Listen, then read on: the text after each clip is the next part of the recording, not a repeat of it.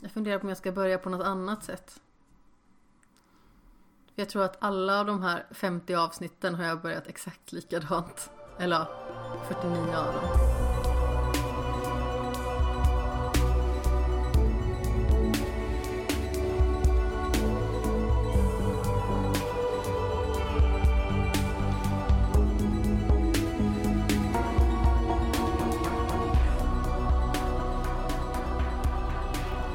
Hjärtligt välkomna ska ni vara till episod nummer 51 av Skämshögen. Podcasten där vi pratar om populärkultur och sådant som vi har gått miste om i det förgångna. Mestadels i alla fall. Amanda Sten heter jag som pratar i detta nu och på andra sidan internet har vi Jimmy Seppele. Hallå! Hej! För ovanlighetens skull numera sitter du på andra sidan internet. Ja, så är det. På andra sidan skogen till och med. Ja, massa skog. D- Den långa skogen som är i stort sett hela Sverige. Eller ja, inte från syd till nord. Inte utan ens från halva. Väst till, från väst till öst i alla fall. Ja, Hela Sverige från väst till öst. och inte ens halva Sverige emellan. Nej men, någon måtta får det ju vara. Några lite. Ja. Det beror på hur man ser på det, som sagt. Jag sitter eh, på den västra sidan och du sitter rakt över på den östra sidan. Ja, det stämmer. Hur är det med dig? Allting väl? Det är bra. Jag är lite trött bara, men annars är det, annars är det bra. Det känns som att det är standardfrasen numera för eh, de flesta nu när det börjar bli lite mörkare ute faktiskt. Ja, jag, är lite trött. jag blir mycket känslig för det när jag blir äldre. Mm. Så det, Ja, du är ju snart 30. Ja, så är det. Det börjar typ, de två senaste åren, så fort det liksom börjar bli mörkare ute så blir jag liksom så här, alltså man känner att energin är mycket lägre. Jag vet inte riktigt om det är det som gör det med mig utan det är ju framförallt för att jag går ju upp så himla tidigt. Och då är jag ganska så stort behov av att ta en eftermiddagslur. Så om inte jag gör det ordentligt så blir jag förtvivlat trött faktiskt. Men på morgnarna så är det inte så jättefarligt. Just att ta sig upp är inte så jättestort problem. Innan så hade jag en sån här snossjukdom att jag liksom satte typ sju larm eller någonting sånt. Bara för att liksom kunna få somna om. Så om jag skulle upp klockan halv sju på morgonen så eh, brukade jag typ eh, ställa x antal larm innan det faktiska larmet när jag skulle upp plus något efter som liksom en säkerhetsspärr. Men det gör jag inte numera utan jag sätter bara de här säkerhetsspärrarna efteråt bara för att jag inte ska försova mig. Vilket i stort sett aldrig händer. Utan eh, när klockan ringer klockan sex på morgonen då eh, spatserar jag upp. Går till jobbet och börjar halv sju. Eller jag går inte till jobbet. Jag går ner till min bil och kör till jobbet för att jag är lat. Jag brukar inte ha några problem att vakna heller om jag vet att jag ska någonstans. Det är Ja, liksom, är jag hemma en hel dag, är jag hemma en hel dag liksom så att jag, jag ska inte göra något speciellt men ändå sätter klockan på ringning, då snusar jag. Då, då är liksom, men ska jag till jobbet eller någonting sånt då liksom vaknar man. Stiger upp. Jag brukar ofta vakna innan klockan när jag är ledig. Så det är inte något jätteproblem.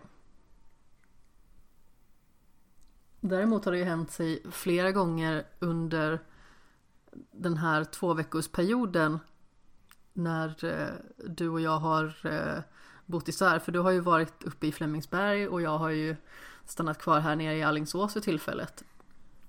Eh, då har jag ju vaknat vid strax innan halv sex på morgonen. Och då har jag liksom känt ah, det är liksom ingen mening att gå och lägga sig igen. Utan då går jag upp och så åker jag tidigare till jobbet istället. Vaknar jag en halvtimme innan klockan ringer och bara, fan vad nice, jag kan sova en halvtimme till. Ja, men ofta så är det ju så för mig att då kanske jag behöver gå upp på toa. Och då känner jag att då är det redan kört. Har du svårt att somna om du går och lägger dig? Nej, det är nog det. Alltså om jag ligger kvar. Då känns det som att då kommer jag bli tröttare när jag väl ska upp sen. Om det skulle vara så att jag vaknar halv sex, kollar på klockan och så somnar jag om. Det är inga problem. Men om jag faktiskt behöver gå på toa, går upp går på toa, går och lägger mig igen och sen somnar om. Större problem. Mhm. Ja, nej. Så då är det lika bra att stanna kvar uppe, det är liksom ingen mening utan då är det lika bra att då åker jag till jobbet eh, Får jag komma hem tidigare istället helt enkelt och så har jag ju alltid min lur att falla tillbaka på. Men eh, det är väldigt skönt faktiskt att gå upp tidigt och vara klar tidigt. Jag värderar det väldigt högt numera när jag verkligen känner att då har jag tid att göra mycket saker som jag vill. Och sen så känner jag också att om det skulle vara så att jag skulle börja klockan åtta på morgonen istället. Då skulle jag ju förmodligen behöva min sån här lur i alla fall. Bara för att det har ju liksom blivit ett ganska så invant beteende. Ja. Vilken lång konstpaus. Ja. Jag tycker inte om att sova på dagen, man känner sig så himla trött efter det. Ja, jag vet, du är en kraftig motståndare till mina eftermiddagslurar. Ja. Eller åtminstone när jag liksom försöker att få dig att lura med mig för att du sitter och klipper med ögonen och säger Åh, jag är så trött. Åh, jag orkar inte. Åh, jag vet inte vad jag ska göra. Jag är så himla trött. Och jag bara, men gå och lägg dig och sov lite med mig. Nej, nej. Det blir Det bara här kommer värre. inte gå. Det blir Då bara blir jag värre. förstörd. Ja, det blir bara värre. Jag håller verkligen inte med. Jag tycker att det är jätteskönt. Nej, Sen usch. så hade jag en ganska så tråkig lurupplevelse i tisdags. För jag hade lite svårt att somna först.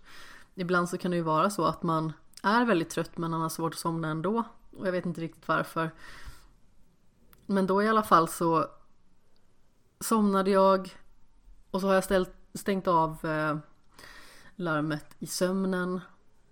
Och sen när jag vaknar så är jag helt väck. Jag har drömt skitkonstigt. Jag har legat på min arm så att den är mer eller mindre avdomnad. Den är liksom Oj. som en geléklump som jag liksom bara kan wobbla runt. Ja, usch. När det händer, då är det inte kul. Men då hade jag också sovit på tok för länge i relation till vad jag hade planerat. Fast du har ju sett diverse fina utfall av mig när jag har vaknat när klockan ringer Ja, på eftermiddagen.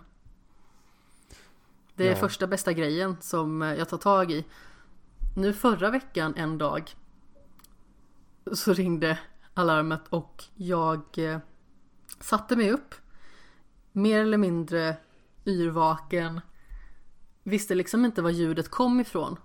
Det senaste jag hade spelat på var min Xbox. Så jag tar upp Xbox-kontrollen och börjar trycka på alla knappar.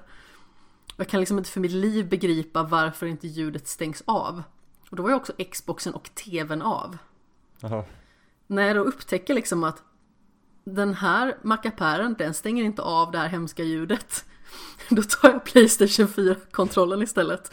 Börjar trycka på alla knappar där och lyckas sätta på den istället. Ja. Så det dröjer ju ganska lång tid innan jag fattar att jaha, det är telefonen som låter.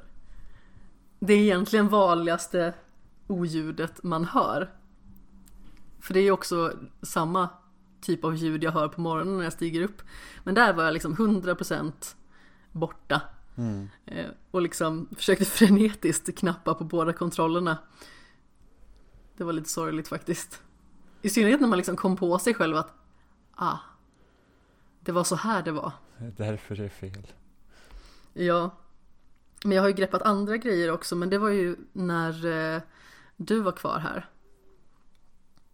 Ja, Vad var det jag greppade då för du någonting? tog en eh, colaburk. Eh, för protokollet skulle Coca-Cola Zero Vanilj. Ja. Eh, väldigt svår att stänga av sin telefon med. ja, men det var det första du tog. Ja, eh, även tv-kontrollen. Också jättesvår att stänga av sin telefon med. Jo. Så ibland är det lite svårt. Någon gång har jag råkat eh, mula dig också. Jag har råkat armbåga dig. Ja. Fast då sov du också väl?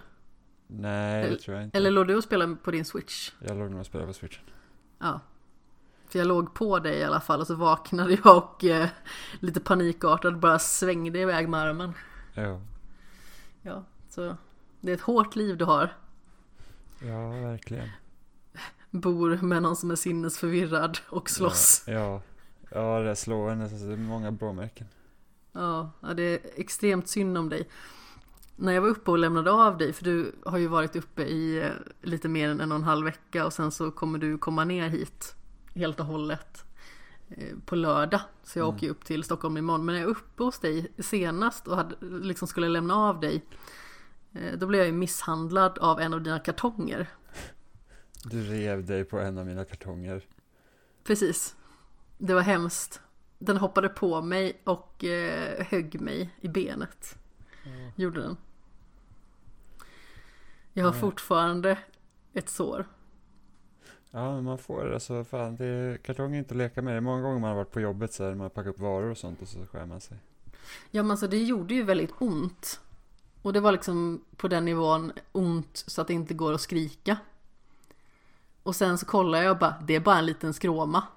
Ja, Sen kom jag ut för jag tror att jag skulle in på toaletten eller någonting och hämta tandborste eller vad det kunde ha varit. Och så bara, jaha det blöder. Och sen någon dag senare så var det liksom ett långt skärsår plus massa blåmärken. blåmärken också. Ja, jag hade ett blåmärke på varje sida. Ja, vad märkligt. Mm, så den där kartongen alltså, jag hoppas att du har slängt den. Nej, den är kvar. Va? Den kartongen har alltså misshandlat din partner och du låter den leva. Jag behöver ha den. Jag är lite besviken ändå. Måste ha den. Kommer inte ens ihåg vad det var för kartong, men elak var den i alla fall. Det var en sån där vit från Ica. En vit från Ica. Ja. Det är Vad är det typ för kartong? en flyttkartong.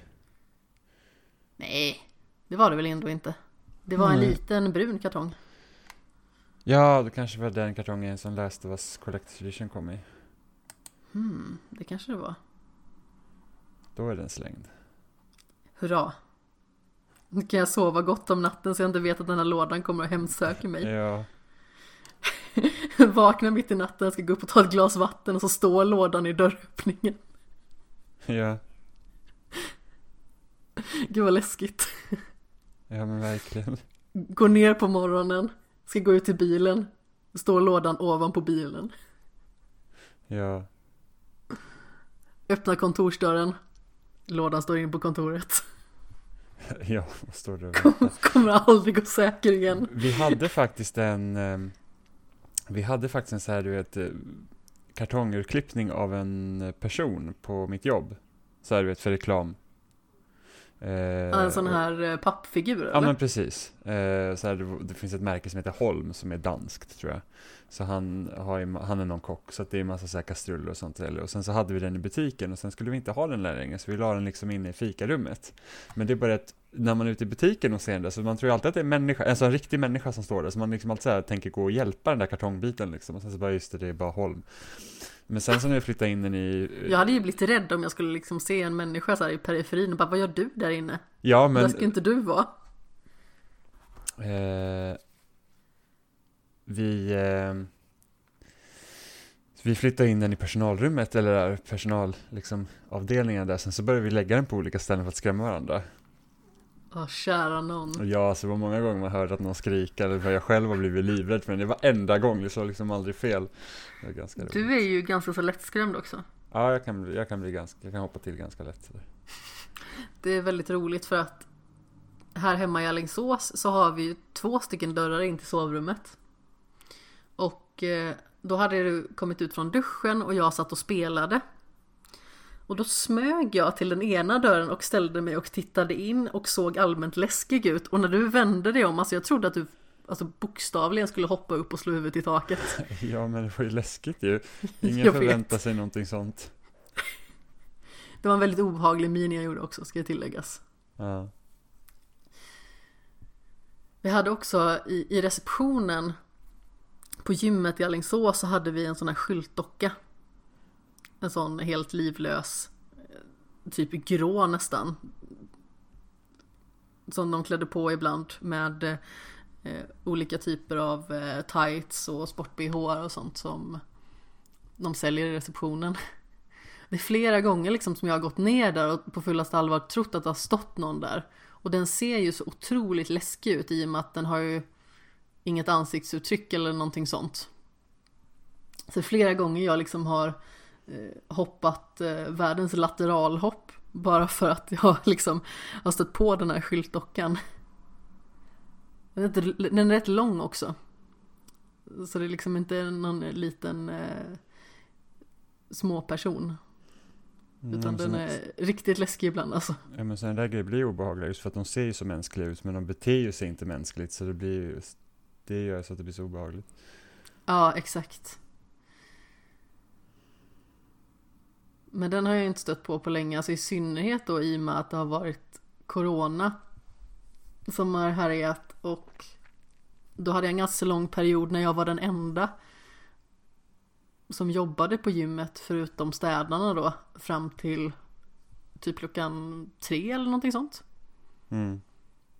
Så jag hann ju gå innan de andra hann komma. I stort sett. I och för sig, man träffade ju de eh, personerna på kvällen sen när man har pass och sådant. Men det var väldigt länge som jag liksom i stort sett inte stötte på en själ. När jag kom till jobbet. Och det var rätt skönt faktiskt när det släppte. För då kunde man ju liksom eh, kanske gå ner till receptionen, slänga några ord, köpa en energidricka, någonting liksom. Plus att jag kunde ju inte ha med mat under en period i och med att jag kom inte in i köket. Mm. Så då började jag äta hemma istället. Men nu har vi ju eh, suttit och orerat om eh, all möjlig eh, nonsens egentligen. Mm. Ska vi börja skutta in på något ämne? Mm. Vi har ju sett så otroligt många serier i sommar. Du bodde ju hos mig i tre månader i sträck. Och sedan så eh, åkte du upp en liten sväng och sen så ska du flytta ner nu. Mm. Så det, det lär ju bli mer serier och eh, populärkultur som vi konsumerar tillsammans. Men vi har sett jättemycket serier i sommar. Just för att vi konsumerar det mycket när vi äter. Och när vi liksom kanske tar bara en liten paus och inte vet vad vi ska spela eller så. Vi spelar ju väldigt mycket. Både ihop och var och en för sig. Men en serie som vi såg var The Boys.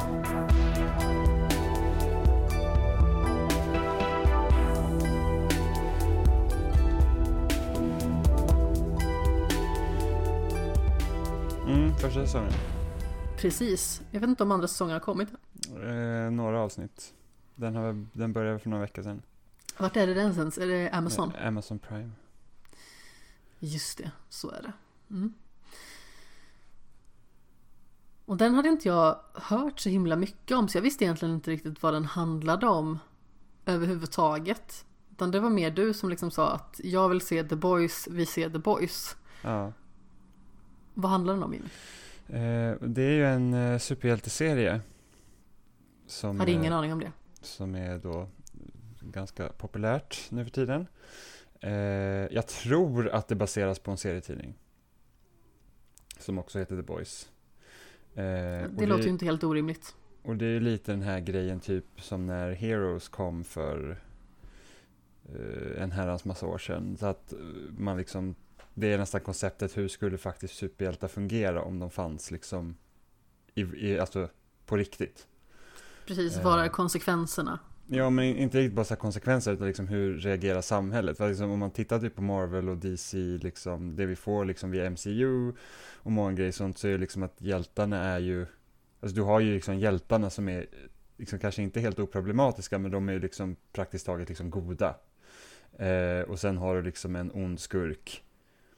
Eh, och det är liksom ganska, alltså, det är ganska liksom simpelt på det sättet, liksom, in, inte för att liksom förringa vad de är för någonting, men det, det är liksom, det känns ju inte som att när man tittar typ på Batman eller Spiderman eller Avengers att åh, skulle hjältar funka eller finnas så är det så där det skulle vara. Utan det är ju typ, det här är en serietidning på film. Den enda som känns alltså på riktigt förankrad i den verkliga världen det är ju Nolans Batman tycker jag. För att när man såg den trilogin så tyckte jag ändå att det kändes som att det här skulle faktiskt kunna vara på riktigt. Mm. Precis, samtidigt så är Batman är ju inte, Han är ingen Han, superhjälte, är han, inga- har bara supersaker. Och sen så... Och sen, sen är det liksom kanske en liten stretch om hur vissa saker och ting går till. Eh, som händelseförlopp, hur man skulle fungera. Fast vem vet liksom eh, hur saker och ting går till. För tydligen så krävs det bara att en person säger bara så här, nu är det så här. Och alla bara, okej. Och sen är det kört. Eh, Ja, och sen när Lucius Fox har varit i farten och uppfunnit eh, både det ena och det andra så vet man aldrig vad som kan hända. Men det känns ändå som att Nolans Batman köper man för att den känns väldigt verklighetsförankrad. Alltså jag ska ändå inte säga att det är liksom på samma sätt som typ Alltså det som typ The Boys, eh, eh, till och med Watchmen eh, försöker sig på liksom. Eh, Watchmen är också någonting som Alltså Watchmen, om man, om man tittar liksom på Watchmen så, så gör ju det också något som The Boys gör. För att det där var inte heller riktiga, förutom Mr Manhattan då, men så var det ju liksom inga egentligen superkrafter hos de hjältarna. Utan det var ju liksom bara människor helt enkelt som bestämde sig för att bli superhjältar och typ tränade. Ja, fast i Eh, The Boys så har de ju superkrafter. Precis, i The Boys så har de superkrafter, precis. Eh, det har de. Eh, men eh, Watchmen undersöker ju liksom inte, jag kan inte säga liknande saker, men det är liksom lite stilen på hur, hur de gör är lite som Watchmen. Eh, Ja, och The Boys bearbetar ju lite mer det här om superhjältar finns i samhället på riktigt och de liksom inte lever i skymundan. Precis, Vad händer med dem då? Vad händer med samhället? precis, och liksom hur, hur fungerar liksom om man, det blir liksom som, som mycket i The Boys, det, är liksom, det ska marknadsföras och du har de här speciella hjältarna då som man kan säga i deras version av Avengers eller Justice League. Ja, och det kapitaliseras ju otroligt Precis, mycket på och, och dem. det är liksom förmodligen något som skulle hända om, om sånt här faktiskt hände. Eh, samtidigt, det är ganska kul för det finns en eh, anime-serie som heter My Hero Academia som, som har lite samma grej det här med att folk har superkrafter och de måste typ tänka på att marknadsföra sig själva och liksom så här eh, för att liksom vara bra superhjältar så att folk vill liksom anlita dem typ. Eh, jag har inte sett den själv men det var jag väl lite hört. Eh, De måste vara bra på sociala medier med andra ord. Precis. Men en sak som jag tycker är ganska intressant med The Boys, och det är liksom någonting som redan uppdagas i första avsnittet, det här med att de här människorna som blir superkrafter är ju inte nödvändigtvis liksom snälla. Liksom det finns ju, alltså människor eh, överlag är liksom komplicerade varelser. Och då har du också här liksom i till exempel The Boys, så han eh, som heter, han som är eh, nästan, alltså den här universumets typ Superman. Ja, Homelander. precis. Homelander, Eh, ja. han är ju liksom inte nog med att han liksom är egentligen den som är typ mest skurk av dem alla. Han är också, han är också korkad. Alltså han är inte smart. Eh, vilket också var en sån här ganska intressant grej, liksom att han, han liksom i hans typ men lite så här naiva världsbild så tror han att han gör ibland bra saker och så blir det fel. Eh, även om han liksom inte man ska inte säga att han är naivt godhjärtad heller för att han vet om att han gör dumma saker. Eh, men han är ju liksom så här typ att, nej men det är så här vi gör bara och sen så, men inte liksom som att han typ skimar eller något sånt utan det är liksom det är bara så att det är så här man gör jobbet typ. Eh, och sen så är det ju hon, eh, hon som då är typ huvud PR-kvinnan liksom. Eh, som, som styr över allt det där. Så det, det är en ganska intressant take på, på superhjältar. Ja, Eh, absolut. Eh, Och sen Homelander till exempel, han är ju extremt eh, övertygad om sin egen förträfflighet. Ja men det, för det är ju för att alla andra För alla andra är övertygade om hans förträfflighet. Liksom, Det är typ det han har blivit liksom född Hela tiden, liksom att folk bara sett Han är liksom, han är bäst. Jo, Vilket också liksom spelar stor roll, liksom att alla anser att han är bäst och då bara, men jag är bäst liksom. Eh, Så det är också väldigt intressant. Men sen är det är ju inte de som egentligen är huvudpersonerna i den här serien utan det är ju Det är ju eh, Billy Butcher och eh, Huey Campbell som liksom då typ Alltså Huey Campbell han är kan man ju nästan säga är typ huvudpersonen då för hans flickvän blir påsprungen av typ det här universumets The Flash liksom. Eh, Ja. A-Train. A-Train ja. Eh, och så att hon dör liksom. Och han, och, och, och medan liksom här PR-maskiner runt omkring där, de är liksom typ såhär, nej men alltså det är en olycka, olyckor händer, typ be om ursäkt medan den här, han, den här killen då, han är ju helt förstörd liksom och vill liksom se rättvisa, men det är liksom ingenting som kommer hända för att det är nästan som att samhället anser att de här gör tillräckligt mycket gott för att då blir det liksom collateral damage. Och det är Jo, någonting, men- vad ska jag säga? De- De här PR-människorna försöker ju liksom pressa eh, Jack Quaids karaktär då, Huey, till en förlikning genom att de ska betala honom väldigt mycket pengar för att han liksom ska typ godta den här ursäkten och liksom skaka hand med A-Train och säga att allting är okej liksom, att det bara var en olyckshändelse och det är sånt som händer, superhjältar är fantastiska och så vidare. Men jag menar, eh, det som han råkar ut för, Huey alltså, det är ju att han står där med sin flickvän på trottoarkanten i stort sett och A-Train springer på henne, hon i stort sett blir köttfärs verkligen. Alltså det är inte det att oj han springer på henne och det blir en scen där det klipper till svart i stort sett. Utan han står där med hennes underarmar och händer kvar bara. Jo, det är ganska grafiskt liksom. Det är väldigt, väldigt grafiskt. Ehm, Men, men liksom, jag tror ändå samhället i stort liksom bara accepterar att det är så där. För det, det är någonting liksom, som man tittar på, ja men typ Marvel-filmen är det att det är liksom byggnader och sånt rasar och allting, men det, det är väldigt få som liksom tar tag i det här, att vad händer faktiskt när, alltså när det kommer de här stora, alltså vi bara accepterar att när det kommer sådana här stora liksom, eh, vad ska man säga, apokalyptiska händelser till planeten så, så spelar det liksom ingen roll att typ superhjältarna som ska då skydda människorna liksom också har sönder massa saker och att det måste, liksom typ när Hulken slår igenom en hel jävla byggnad, då må, liksom, det måste ju dö jättemånga av bara det till exempel. Eh, och det är någonting men det är typ, sånt man aldrig får se. Nej men precis, för det är inte någonting vi ska tänka på, för det är inte vad de filmerna är. Det togs upp i Netflix-serierna dock, som, som, som Marvel gjorde på Netflix. Var ju där, för då var det hon, eh, eh, sjuksystern som var med i alla delar också. Hon var liksom att, ja men sen, Claire. ja, sen superhjältar började liksom komma här, så då är, alltså, varenda vårdcentral blir full liksom. För att det är massa superhjälterelaterade skador. För att de, de råkar vara i vägen. Eh, och här blir det liksom så att eh, premissen i The Boys blir nästan tar utgångspunkt i det här att någon har liksom Alltså, av, det, är ju en, det var ju en olyckshändelse, liksom. Men inte, inte för den saken att A-Train kanske var ute på ett hjälteuppdrag. Han verkar ha något annat fuffens för sig, liksom. Så att det var, det var in, men, men ändå, liksom.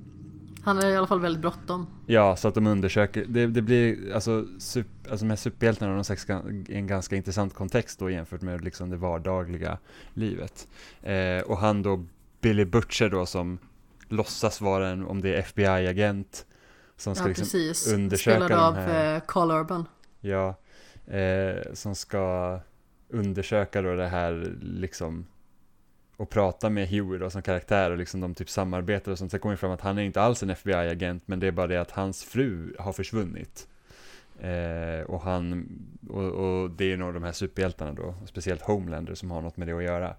Eh, så att då liksom, då lurar han Huey till det och så blir de blir ju någon liksom, de blir ju då de blir ju som nästan ett anti-Avengers liksom av undercover, liksom vanliga människor som ska försöka stoppa de här superhjältarna då, och det är därför de kallas då The Boys. Ja men alltså det är ju Eh. verkligen antihjältar. För vi har ju Billy Butcher och vi har Huey.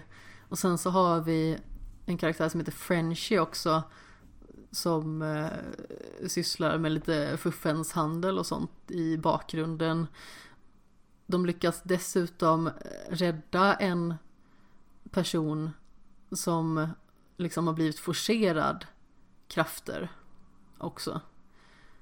Eh, och hon eh, har liksom blivit eh, tillfångatagen. Fast det, Hon jag tror, pratade... det är, eh, alltså det är alla som har superkrafter i The Boys, de har fått dem. Jo, jo. Eh, jag bara menar att hon, den karaktären, kommer ju liksom med i, i deras gäng också. Mm, ja, precis, precis.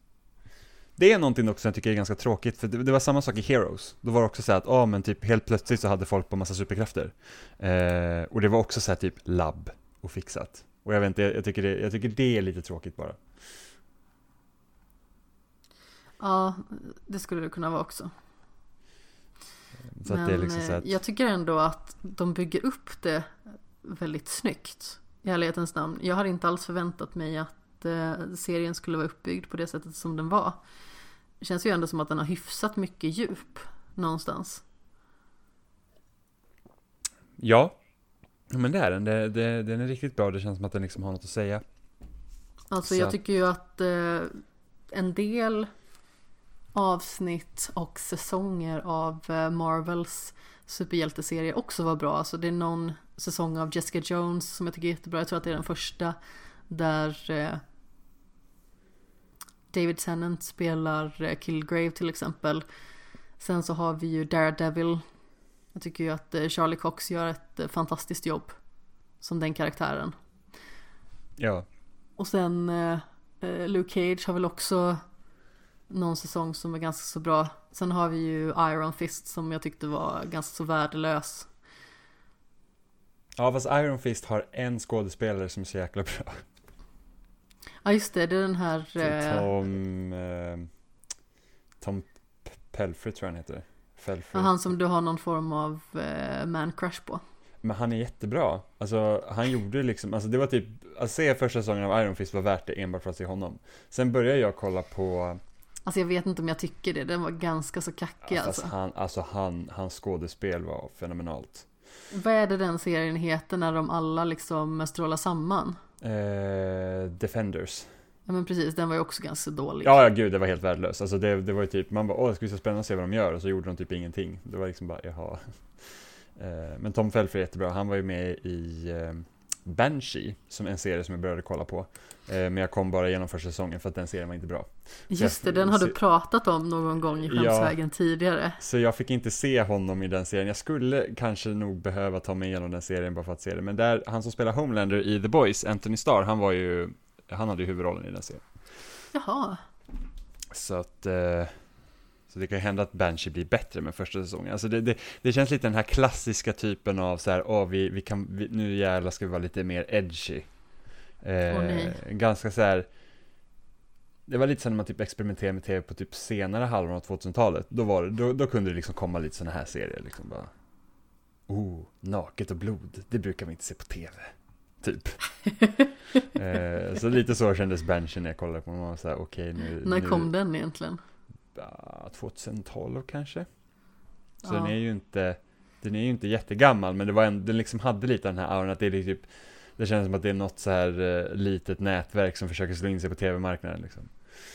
Okej, det, det är typ den känslan man fick av den. Så jag har ju sett så här, första säsongen och typ ett avsnitt på säsong två, sen somnar jag hela tiden till den. Och så blir det så att, då har man liksom Det är också ganska så klassiskt du. Det är att somna till serier. Ja, gud jag somnar jämt. Eh, så det, ibland är det lite jobbigt så här om man är när man, när man liksom inte kommer någon vart. eh, så här. Men, eh, men jag borde egentligen kolla på Banshee och se för att han, jag vet att Tom Felfer ska ha en jättebra scen där också. Okej. Så det är en sån här skådespelare som borde få mer roller för att han är bra.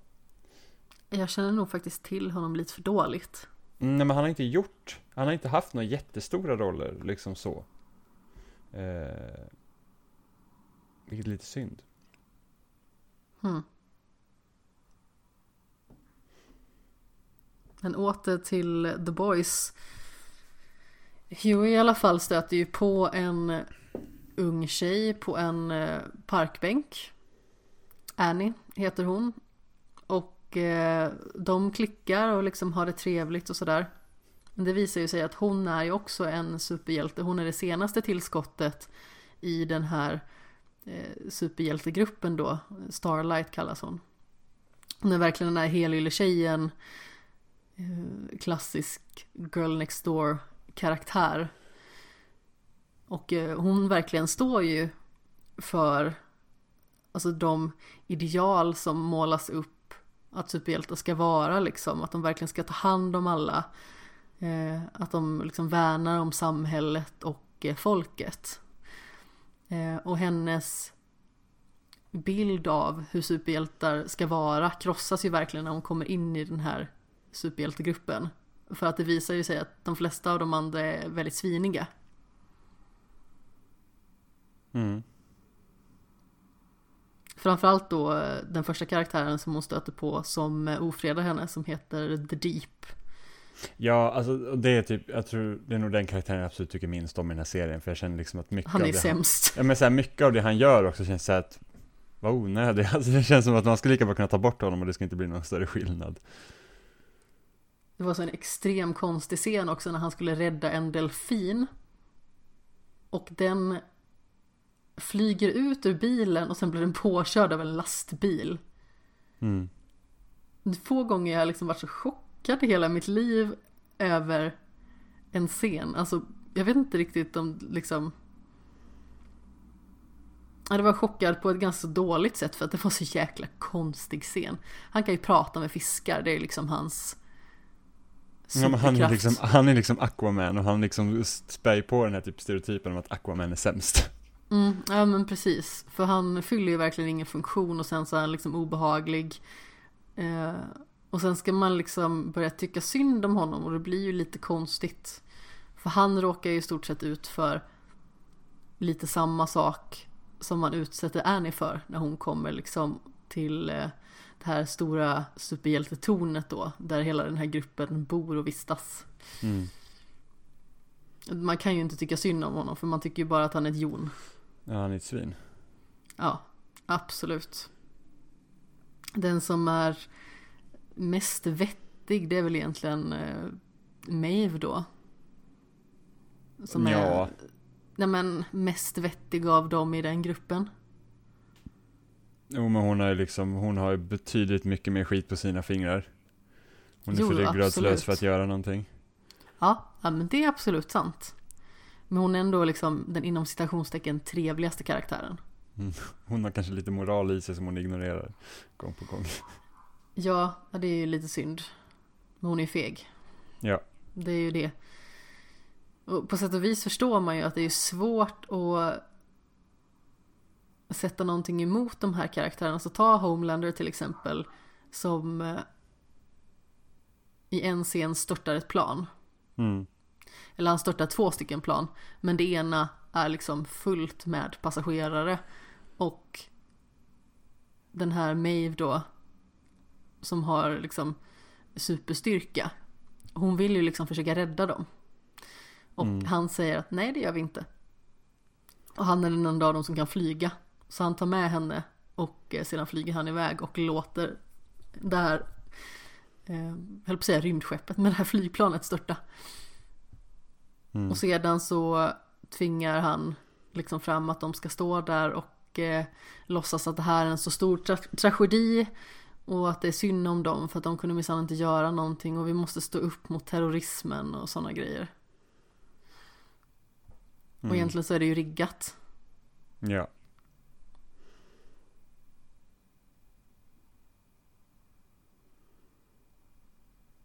Men det ska bli spännande att se vad de gör i säsong två ändå. Ja, men verkligen. Det ska bli jättespännande faktiskt. Så det var ganska så mycket saker som nystades upp i slutet. Alltså både gällande Homelander och Billy Butcher.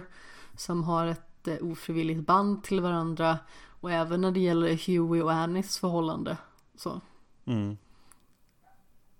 För att Annie vet ju vad Huey har gjort. Och hon försöker ju liksom upprätthålla eh, sina ideal egentligen. Mm. Försöker vara liksom en bra människa. Ja. Och Hon blir liksom hela tiden eh, under sin uppväxt i stort sett förd bakom ljuset. Ja, precis. Hon, hennes mamma har liksom designat i princip. Eller Ja. sett till så att hon får ett superhjältebarn liksom. Mm. Bara för att hon skulle kunna få bidrag för det i stort sett. Ja. Och eh, när då Annie som Starlight ställs i rampljuset så tjänar ju hennes mamma jättemycket på det också. Ja. Så det är en ganska så sorglig historia i sig. Jo, men verkligen. Lite förvånad också eh, apropå eh, föräldrar-barn-relationer. Simon Pegg kommer in som en liten vit kanin och spelar Hueys pappa. Mm. Det var en trevlig överraskning. Ja, absolut. Det är lite synd att inte han är med så mycket. Han är en väldigt bra skådis tycker jag. Framförallt en skådis med väldigt eh, trevlig komisk timing. Mm. Hoppas att man får se mer av honom i andra säsongen då kanske. Ja, kanske. Vad säger du? Har vi avhandlat eh, The Boys? Mm, absolut. Vi har ju inte bara sett serier ihop ska ju tilläggas. Det var ganska så roligt för att det var ju under en av mina sådana här lurar så tittade jag upp och så satt du och kollade på någonting på telefonen. Och så sa du Jag ser på Ja vad såg du på? På, på Weep. Eh, Ja, Och jag är- somnade om och sen har jag typ glömt av det. Ja, som är en, eh, en eh, komediserie på HBO då. Eh, som handlar om, ja, men om eh, USAs vicepresident helt enkelt som spelas av, eh, och vad heter hon nu, Julia, hennes efternamn är så krångligt att säga när man inte är van att säga det. Jag ska se, jag ska ta upp här bara så att vi inte är helt galna. Eh, Julia Louis Dreyfus. Så heter hon, precis.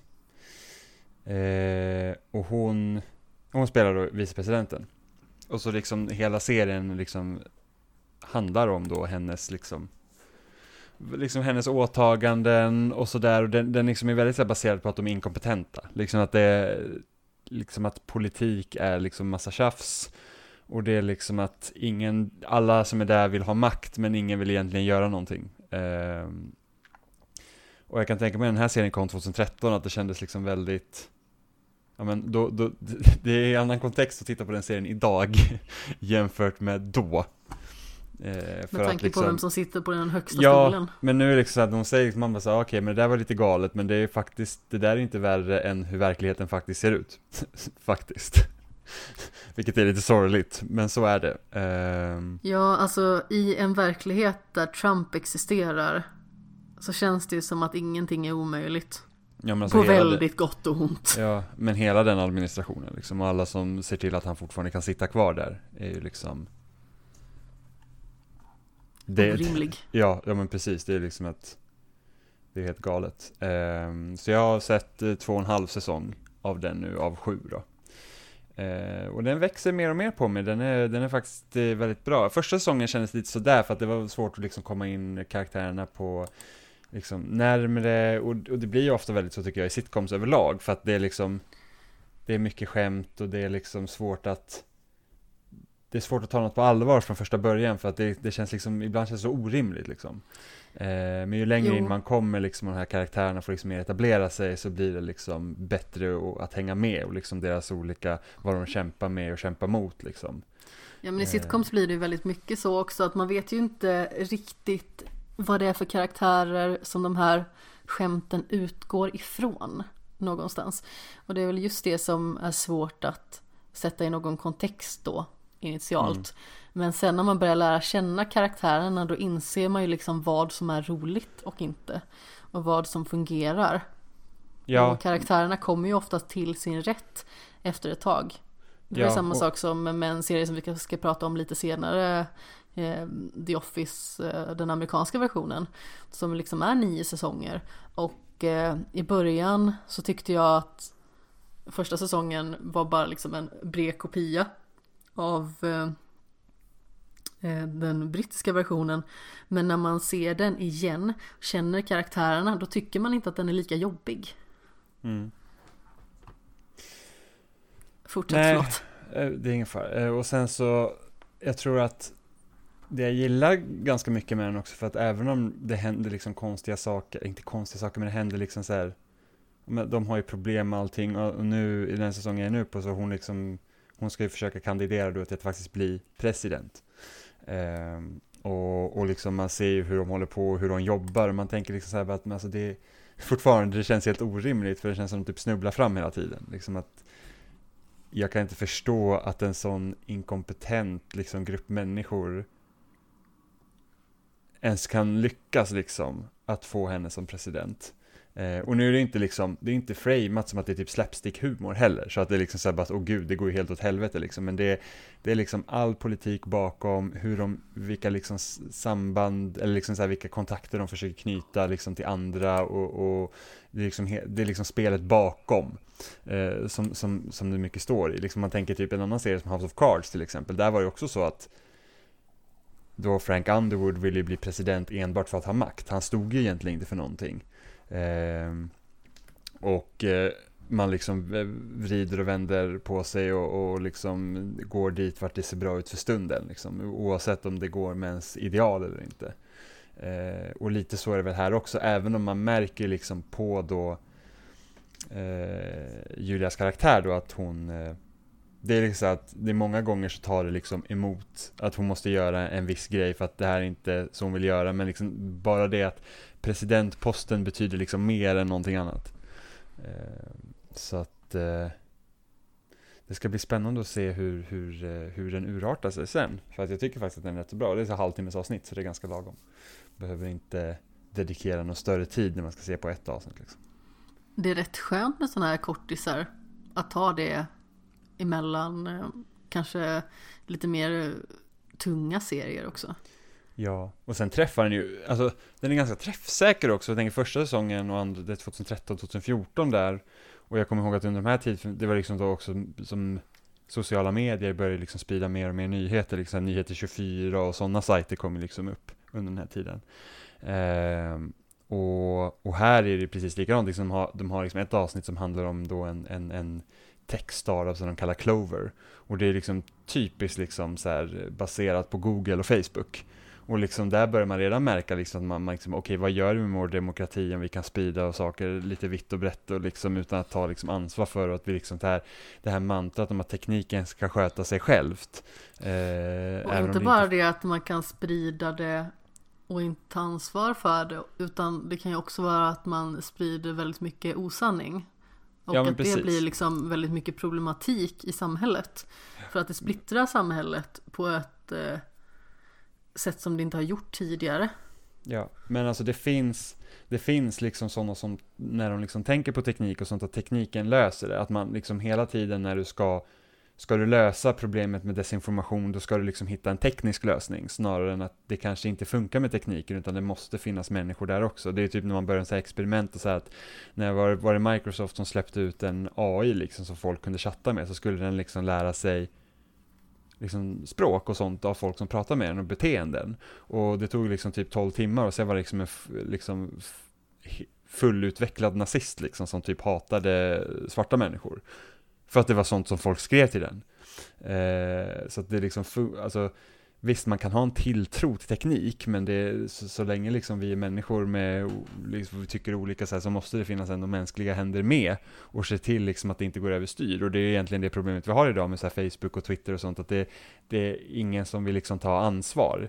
Eh, och speciellt liksom någonting som Facebook, och det vet jag att man pratar mycket i medieforskning och även inom medieteknik, är så att Facebook är i mångt och mycket ett eh, mediehus som publicerar nyheter, även om inte Facebook själva skriver nyheter, men det är en publiceringsplattform.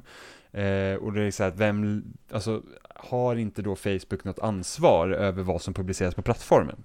Även om det inte är Facebook själva som sprider det. Och liksom, ju mer man börjar se liksom, av intervjuer som Mark Zuckerberg och hur det funkar där så, ja, det är liksom verkar inte så bra det heller liksom. Ehm, så att det så att serien överlag liksom är, alltså mycket av de grejerna vi ser idag så lyckas liksom serien redan liksom, kanske inte förutspå, för jag, jag, kan liksom inte riktigt minnas hur det kanske såg ut 2014, man liksom, jag antar att man redan började prata om de här grejerna då, eh, men liksom just det att, oj, vad träffsäker den känns, många gånger. Så det tyckte jag var väldigt intressant. Så det är någonting du skulle kunna rekommendera mig att se då? Ja, ja, alltså, det beror på. Jag skulle inte säga att det är liksom den bästa serien jag sett liksom på det sättet, men den är, den, den är ändå bra. Ja, sen eh, så har jag lite svårt att se henne som en annan karaktär än Elaine från Seinfeld. Jag har, inte, jag har ju bara sett väldigt lite av Seinfeld, så att jag... Eh, så att jag, hon, gör, hon gör rollen jättebra som vicepresident. Mm, var trevligt. Hon är jättebra skådespelare också. Så det... Jag har sett för lite av henne i allmänhet liksom. För att eh, svara på den frågan, tror jag. Jag kommer ihåg att jag såg mycket Seinfeld när jag gick i högstadiet faktiskt.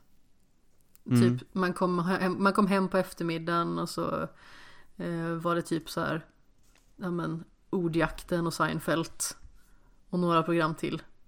Typ Våra bästa år. Mm.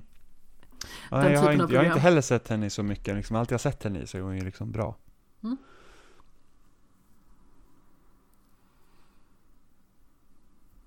Ska vi skutta vidare ut i rymden kanske? Mm. Vi det har ju jag. sett, oj förlåt nu eh, Det är ingen fara. avbröt jag dig totalt. Du försökte liksom göra en trevlig övergång här och jag liksom eh, körde över dig verbalt. Mm.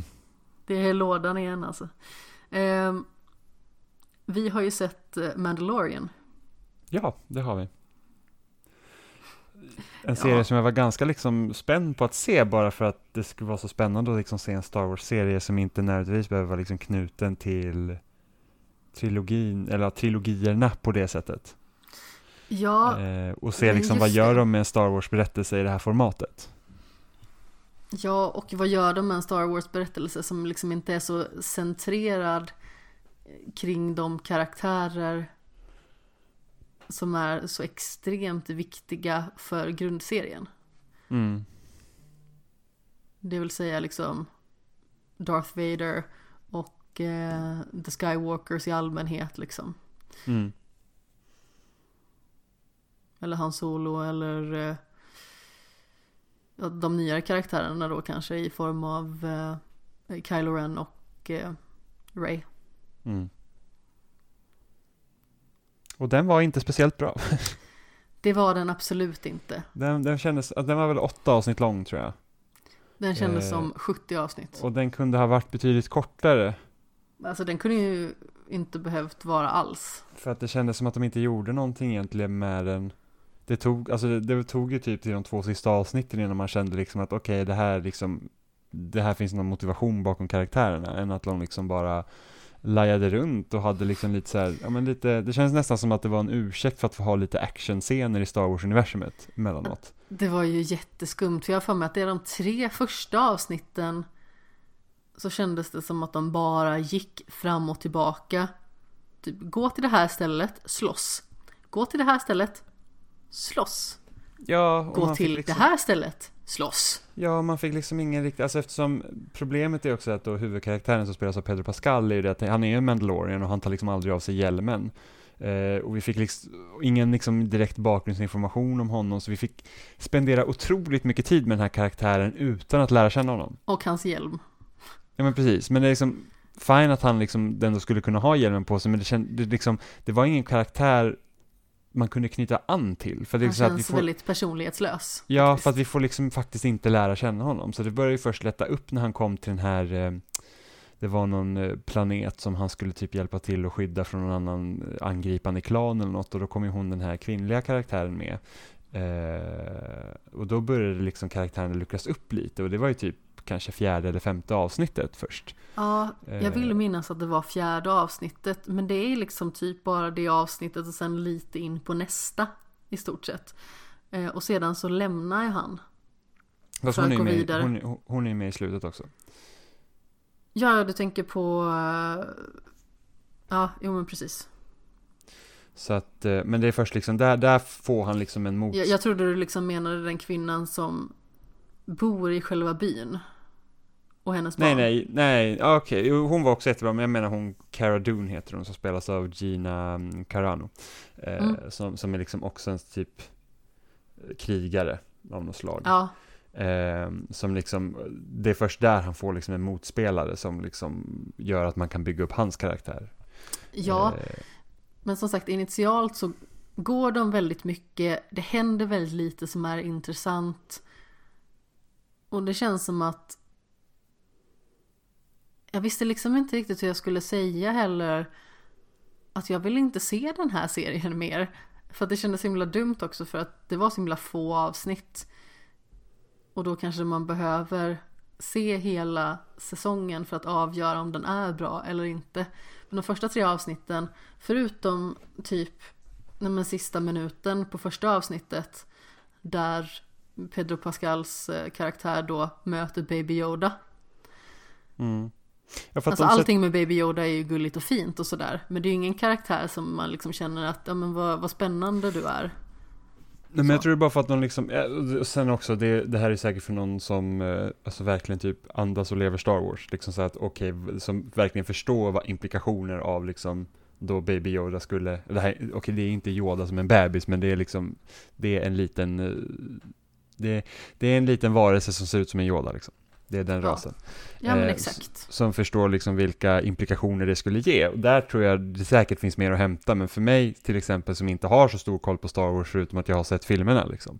Så då, då blir det så här att okej, okay, det är väl rätt så spännande, men liksom det de sätter upp i slutet av första avsnittet det är ju liksom att han är ute på ett uppdrag, han ska liksom ta då Baby Yoda och döda den. Det är liksom uppdraget. Och han ser det här barnet och blir så att det tänker jag nog inte göra. Och sen slutar det liksom och då, då, då börjar man liksom, okej, okay, där har vi konflikten för serien. Och sen gör de inte så mycket mer med det på typ två, tre avsnitt. Ja. Så att då blir det så här att, men det momentumet ni hade när ni slutade första avsnittet, det bygger de inte vidare på i avsnitt två, tre.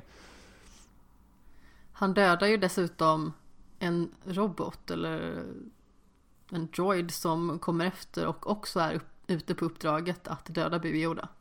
Mm. Så då tycker man ju ändå att det finns något för form av intressant kon i alla fall. Liksom att han har en moralisk kompass och att han ser det här barnet och inte vill döda det. Och vad liksom kommer hända utifrån det och det kändes som att det inte hände så mycket intressant utifrån det. Precis som du sa, det är de två sista avsnitten som det börjar bli måttligt intressant i alla fall. Mm. Men det är inte på en nivå som man tycker känns jättespännande. Nej, men sen tror jag det har lite också problem med att det, det, det är säkert en serie som till synes ska liksom vara så att, ja ah, men det ser ut att vara för kanske en vuxen publik, men jag tror att det egentligen är till för en, alltså lite, egentligen Star Wars-filmerna är också lite för en yngre publik egentligen. Eh, så att det blir väldigt så att ibland kan det vara väldigt svart och vitt och det är liksom lite så här fnuttigt-fnuttigt liksom. Det saknar djup. Ja, men lite kanske. Så att... Eh, Fnuttigt. Ja, men jag vet inte hur jag ska förklara, men det är liksom... Jag förstår precis vad du menar. Ja, men, men ledmotivet är ganska coolt liksom. Uh, musiken, men jag tycker musiken är bra i, liksom i serien och, och sådär. Och de har ju fått in liksom tonen väldigt bra, så det ser ju verkligen ut som Star Wars. Ja, absolut. Man ser väldigt tydligt vart den här serien tillhör. Men jag tycker fortfarande att det är väldigt svårt att knyta an till den på något vis. Mm. Nej, jag, jag, jag trodde faktiskt att den skulle vara bättre. Jag tror den skulle vara mycket bättre.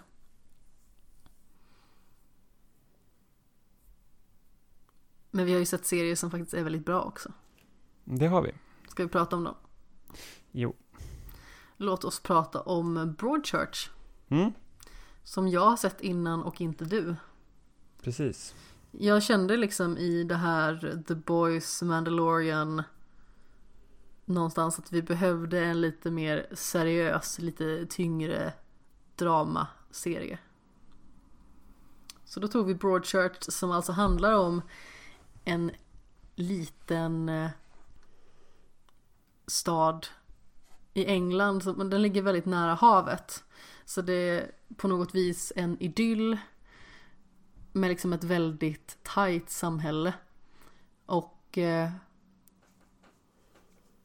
sedan handlar det mycket om vad som händer när en medlem i det här samhället liksom dör.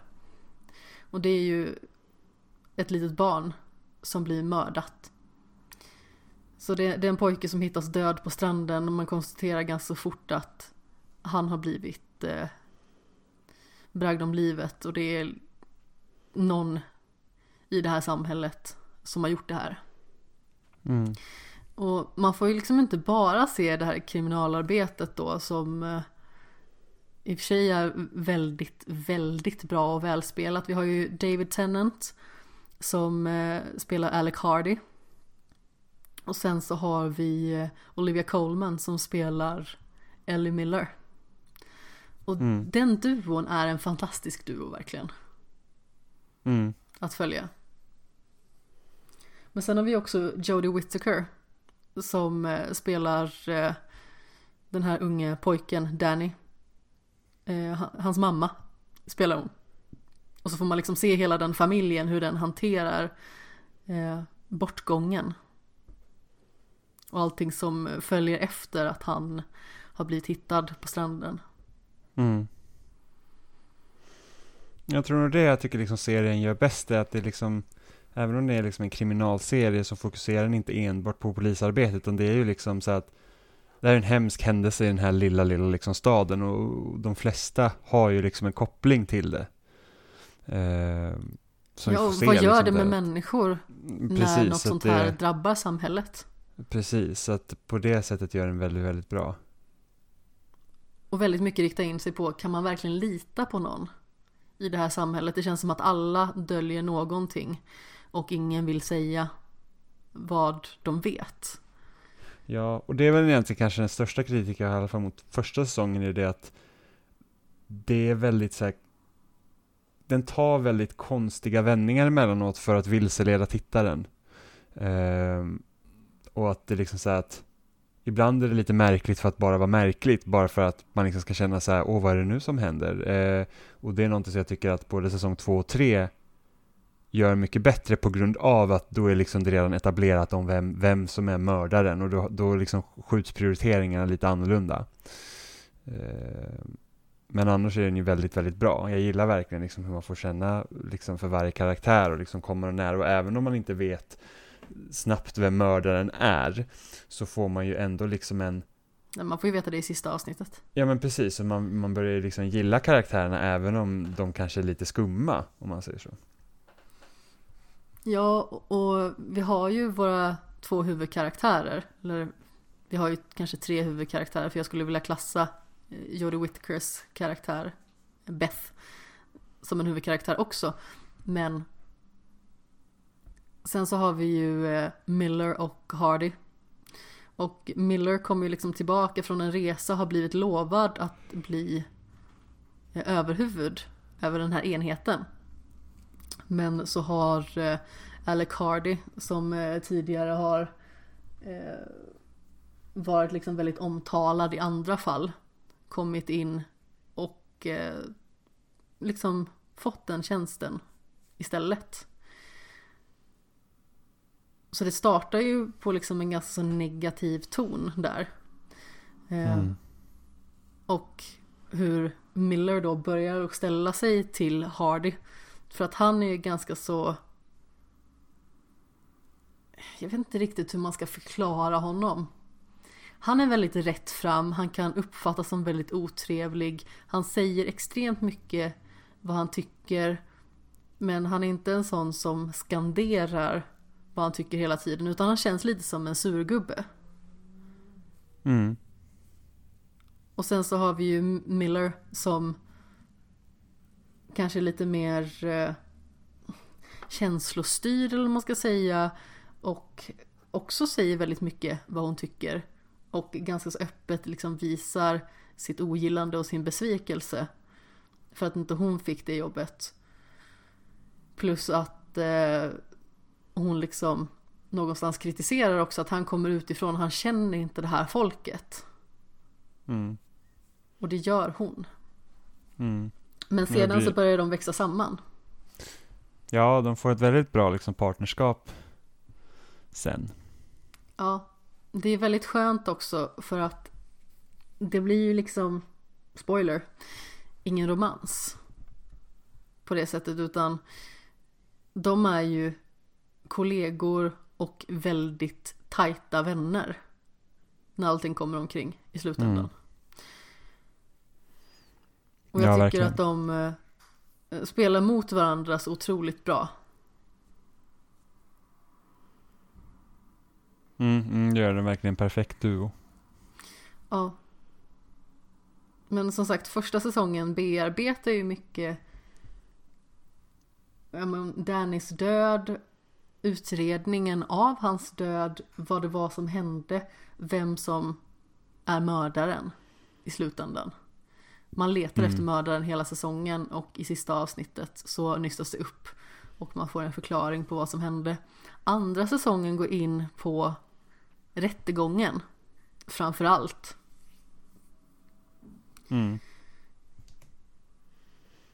Och liksom och att, att eh, vad, vad händer där liksom när en hel liksom, stad ska försöka få någon form av avslut? Ja, och de får inte det heller för att karaktären som visar sig vara mördare får ett bryt och känner att han kan liksom inte sitta inne för det här mordet. Och eh, eh, säger istället att eh, han är oskyldig.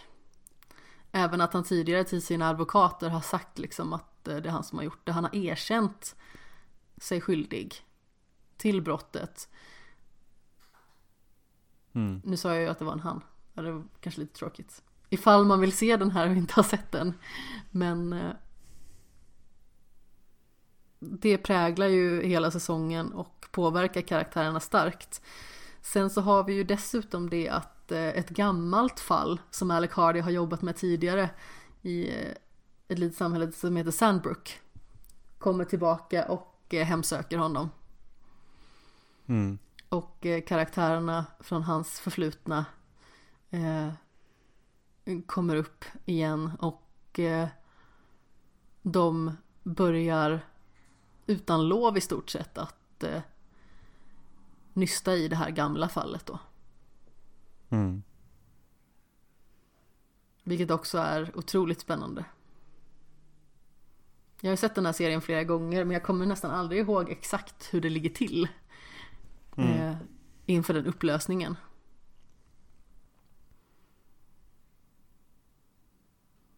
Och sen tredje säsongen har vi också liksom hur folk efter rättegången försöker gå vidare med vad som har hänt. Vad som skedde på rättegången. Hur eh, Dannys familj liksom på sina håll både splittras och går ihop. Det är ju väldigt mycket så i andra säsongen också. Men blir ännu tydligare efteråt. Mm. För att då måste de liksom fortsätta och skapa sig ett liv efter Danny. Mm. Och deras eh, mående och eh, konsekvenserna av det blir liksom väldigt centrala. Och sedan så finns det naturligtvis ett fall i bakgrunden också. Som Mm. Det är ändå ett viktigt fall och det är väldigt liksom välskrivet och intressant fall. Men det är liksom inte lika spännande som de föregående. Det låter ju så himla tråkigt att säga så. Men Mm. eh, i och med att man har eh, knutit an till karaktärer och det finns en historia som präglar båda de förra fallen. Så blir ju inte det här lika nära hjärtat på det sättet. Mm. Det handlar ju helt enkelt om att det är en kvinna som eh, har blivit våldtagen på en fest. Mm. Dels hur det liksom präglar det lilla samhället, att det är en våldtäktsman lös. Någon som eh, man absolut inte vet vem det är. Sedan så finns det liksom dömda sexualbrottslingar i samhället. Eller i, i närheten. Och eh, hur man liksom försöker gå till botten med på olika vis vad det var som hände på den här festen, eh, vad som har hänt karaktärerna som är väldigt liksom centrala i den kretsen av folk som var där. Och sådant. Mm. Men det är också en alltså, otroligt bra säsong. Eh, Det är också den avslutande säsongen av den här serien.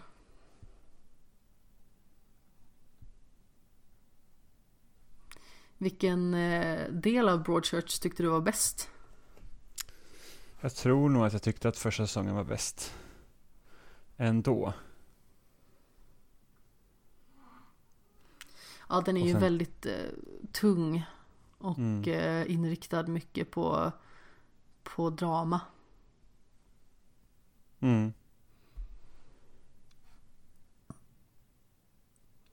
Jag vet inte, jag slits lite grann mellan första och andra säsongen för jag tycker om andra säsongen väldigt mycket också. Mm, jag med. Jag tror att tredje säsongen är nog tyvärr den som är sämst. Ja, jag håller med. Men att vara sämst av tre fantastiska säsonger, det är ju rätt okej ändå. Kan jag tycka. Mm. Jo, jo. De var alla sevärda liksom. Mm. Då är det kanske lite i underdrift till och med. Jag tycker att om man uppskattar antingen liksom starka draman eller kriminalare eller båda två så är det här en Mm. serie som man bör se. Det är liksom ett väldigt starkt kriminaldrama med väldigt verkliga människor. Det är det som är så himla bra oftast i eh, brittiska serier. Det är att människorna ser ut som vanliga människor. De är Mm. liksom inte uppsnofsade Barbies. Utan det är liksom Det är människor som ser ut att existera i den verkliga världen. Och de beter sig som människor gör i den verkliga världen. Mm. Och det är en sån sak som jag tycker väldigt mycket om med den här serien. Att det känns så himla jordnära. Och det är Mm. det som gör det starkt. Det är det som gör att man bryr sig. Mm. Jag har också sett en brittisk serie till. Mm. Om du inte hade någonting mer att tillägga om Broadchurch. Nej. Det var ganska så roligt för att vi eh, skrev till varandra idag när jag var på jobbet. Och så försökte vi fila ihop lite vad det var vi skulle prata om ikväll. Och så skrev jag men eh, kanske kan prata om The Stranger. Och du bara jag har inte så mycket att säga om den. Men jag säger bara, jag minns inte jag sett det men det kanske jag har gjort. Det var väldigt roligt för att jag har ju sett den själv. Vi har ju haft lite tid då och då liksom att eh, se på serier själv. Typ när du eh, jobbade lite längre dagar här i somras och jag kom hem tidigare. Eh, för jag jobbar ju vanligtvis halv sju till klockan två på dagen. Och då kanske det var att du kom hem vid eh, fyra, fem. Och då fick jag ju lite tid med att kolla på serier eller spela och sova lite. Mm. Eh, så då jag, såg jag den här The Stranger, också en eh, brittisk kriminalare som eh, har en ganska så intressant premiss skulle jag vilja säga. Eh, huvudkaraktären Adam Price då spelad av Richard Armitage. Väldigt svårt att säga om man är dålig på att säga R. Det blir väldigt eh, Han eh, möter en kvinna som eh, liksom kommer upp till honom efter hans sons fotbollsträning och eh, börjar säga saker till honom som får honom att verkligen gå i spinn. Och den här unga kvinnan liksom säger att eh, eh, hans fru har haft en graviditet som var fejk Och att eh, han kanske liksom borde kolla på om hans söner faktiskt eh, är hans. Så där springer det ur det, bland annat. Liksom att den här kvinnan då, även känd som The Stranger, hon går runt och eh, i vissa fall så pressar hon folk på pengar ihop med en partner, men de har liksom som någon form av eh, överlappning mellan någon form av skev detektivbyrå liksom så är de ju utpressare. Så de söker ju upp den här typen av information om folk. Och eh, sedan så upplyser hon, eller ja, de, om eh, sådana här hemligheter. Och eh, frun till Adam Price, som jag eh, inte just nu kommer ihåg, Corinne heter hon. Eh, hon får ju liksom ett bryt och eh, sedan försvinner hon.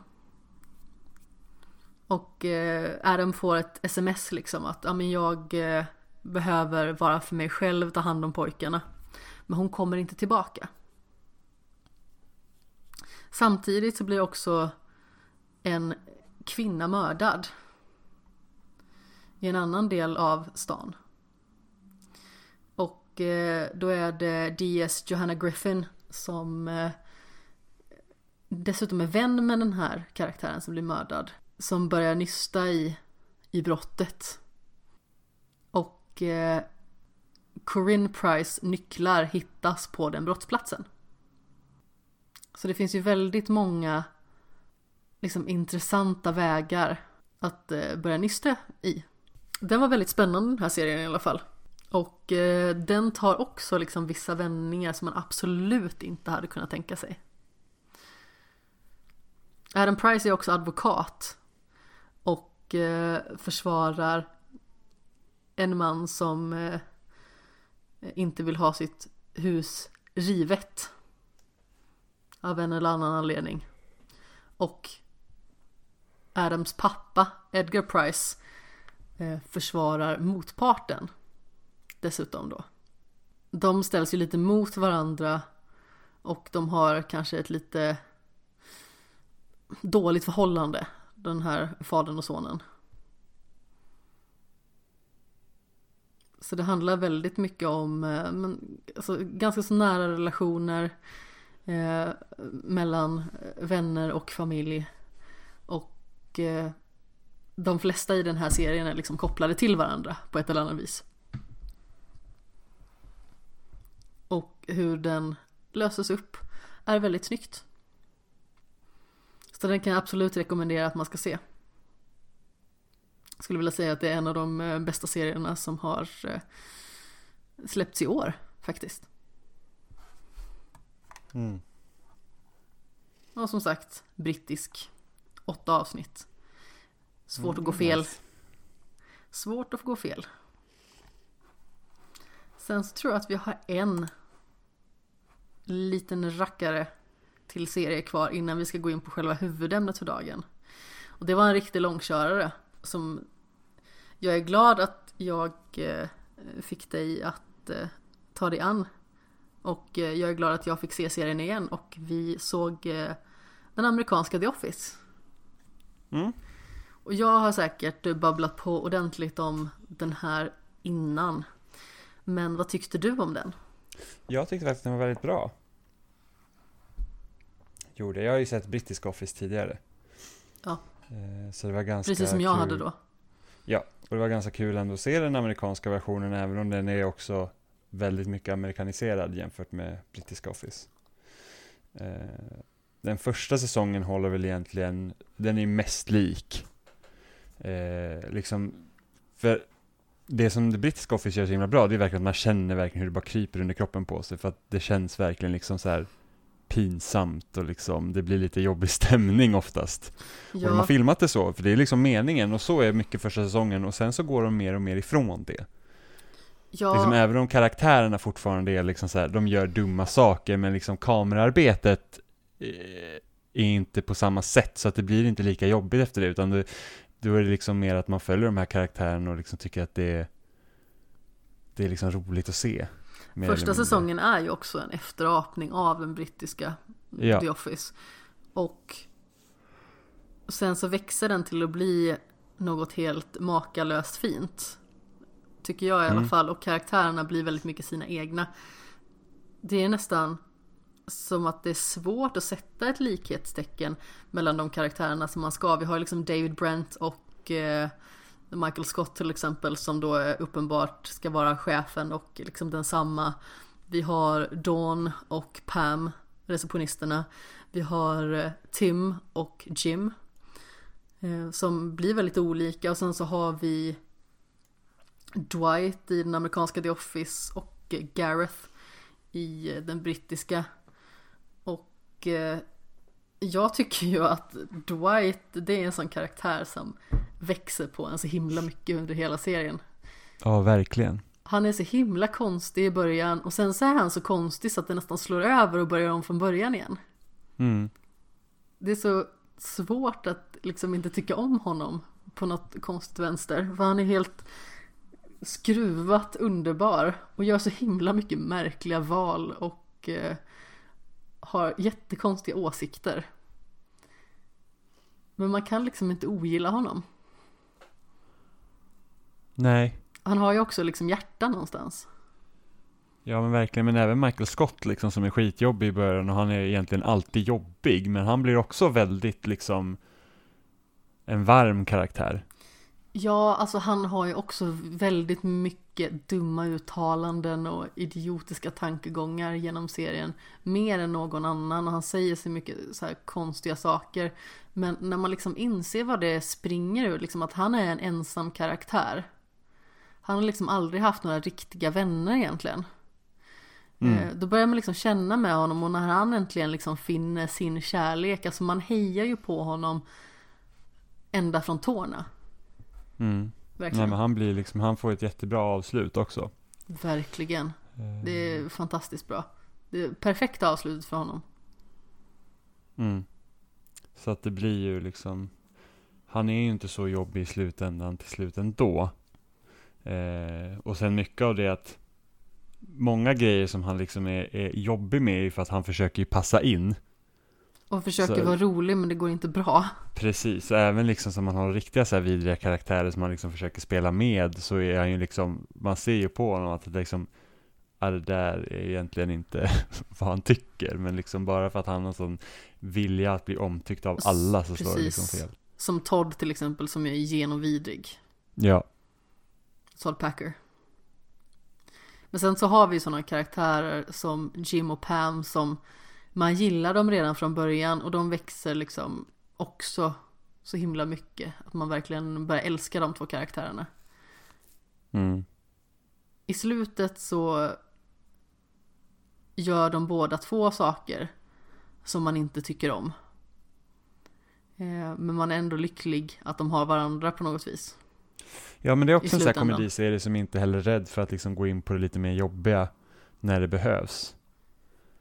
Nej, Ehm, för den tuggar liksom inte tuggummi liksom. Nej, för jag vet ju liksom att oh, sitcoms är ju liksom en viss genre och jag vet när man liksom lyssnar på andra poddar, de pratar ofta med sådana som liksom skriver sådana serier, att det är så att för att typ, eh, ta Modern Family till exempel, som, som jag liksom sett hela av, och där var ju många gånger jag säger bara, jag känner bara att någon gång måste de liksom göra någonting som gör att det är allvarligt, för att det är liksom, allt löser sig alltid i slutet av avsnittet liksom, om de har tjafsat lite i dem så liksom det, det är liksom verkligen så här feel good grej. Det, ska liksom, det får aldrig vara jobbigt i den här serien. Eh, och, och mycket det som ingår i den genren är ju då det är så här att, men alltså, du har varit på jobbet en hel dag, ditt liv kanske är jobbigt, du kommer hem, du sätter på liksom en halvtimme sitcom och du vill liksom inte, du vill inte liksom bli påmind om, om dåliga saker. Precis. Och på, och på det sättet kan jag ju köpa det liksom, även om jag tycker att Modern Family hade varit en mycket bättre serie om de faktiskt vågade ta i jobbiga grejer också.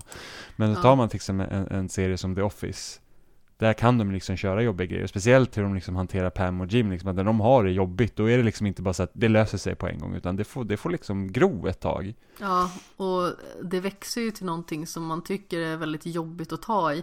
Och det är det som jag kan tycka är lite synd i Brooklyn 99 till exempel, alltså när typ Peralta och Santiago har lite liksom trubbel i paradiset sådär. Eh, visst är det i senaste säsongen liksom när de pratar om att skaffa barn.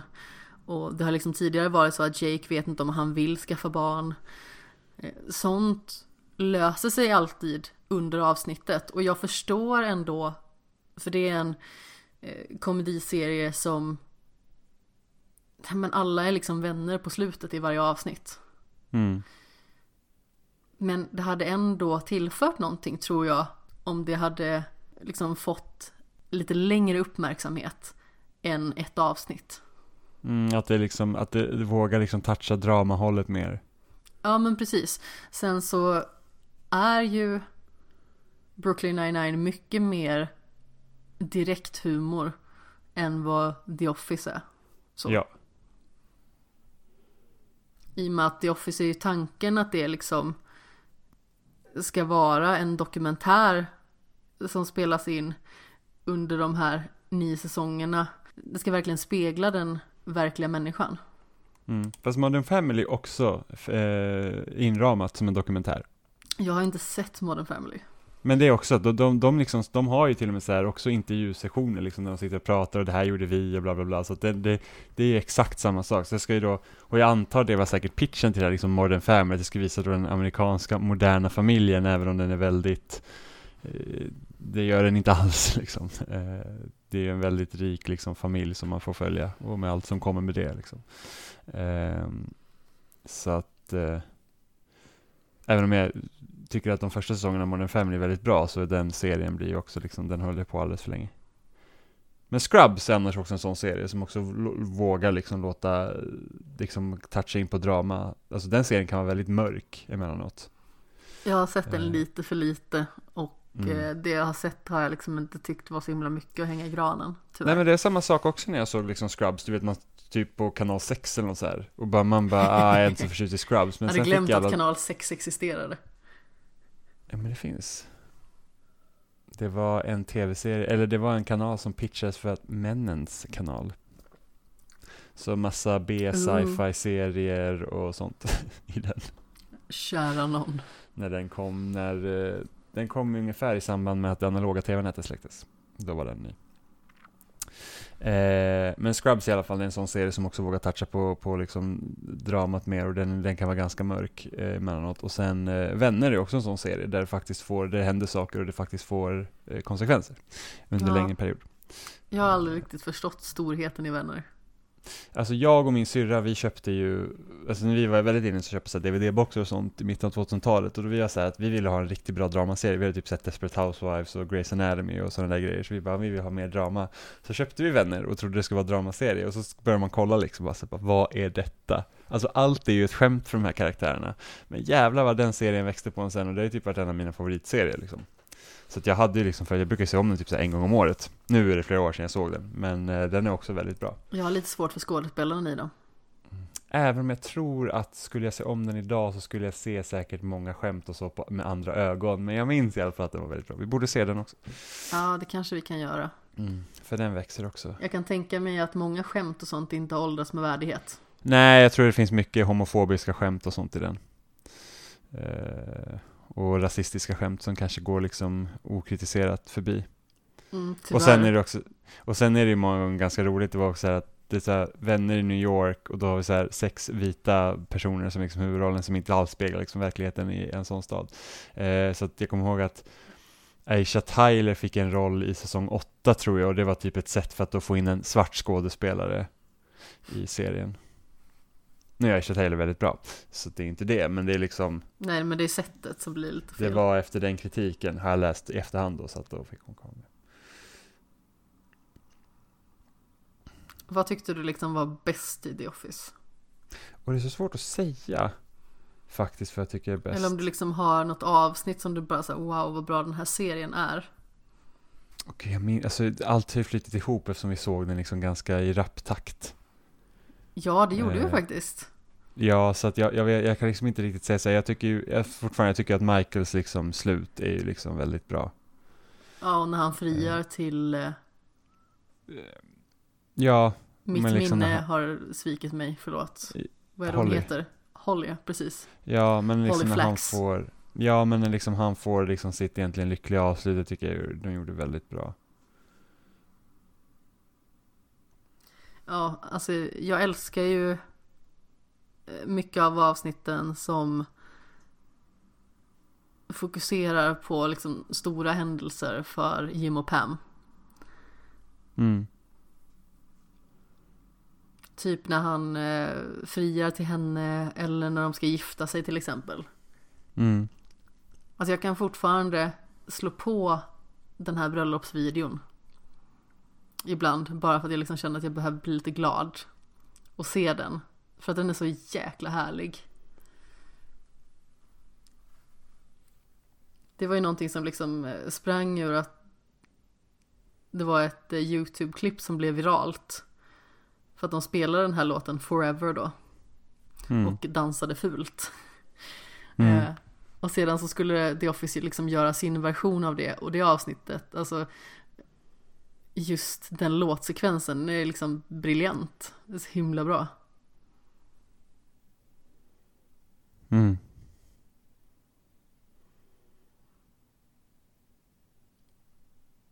Fick du också se mig snyfta rejält? Mm, ja. ja, nej men. Det är liksom väldigt tårdrypande för att det så himla mycket känslor på en och samma gång. Glada känslor naturligtvis. Men ändå, mm. jag tycker att det är sådana här simpla grejer som man har lätt att relatera till som eh, blir kanske de mest känslostarka. Mm. Som typ det, alltså Egentligen kanske det är en scen som man bör skratta åt eller kanske gjord för att man ska skratta åt den. Men jag sitter ju liksom och bara typ gråter för att det är så fint.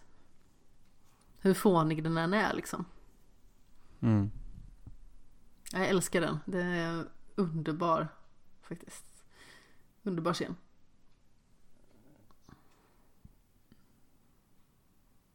Men nu har vi avhandlat eh, sex stycken serier på ungefär en och en halv timme eller någonting sånt.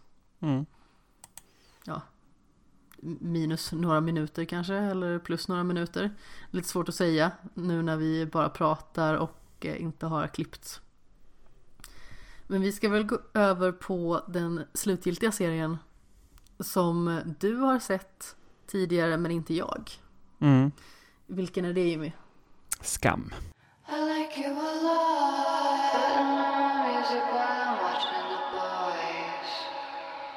So I do what you want.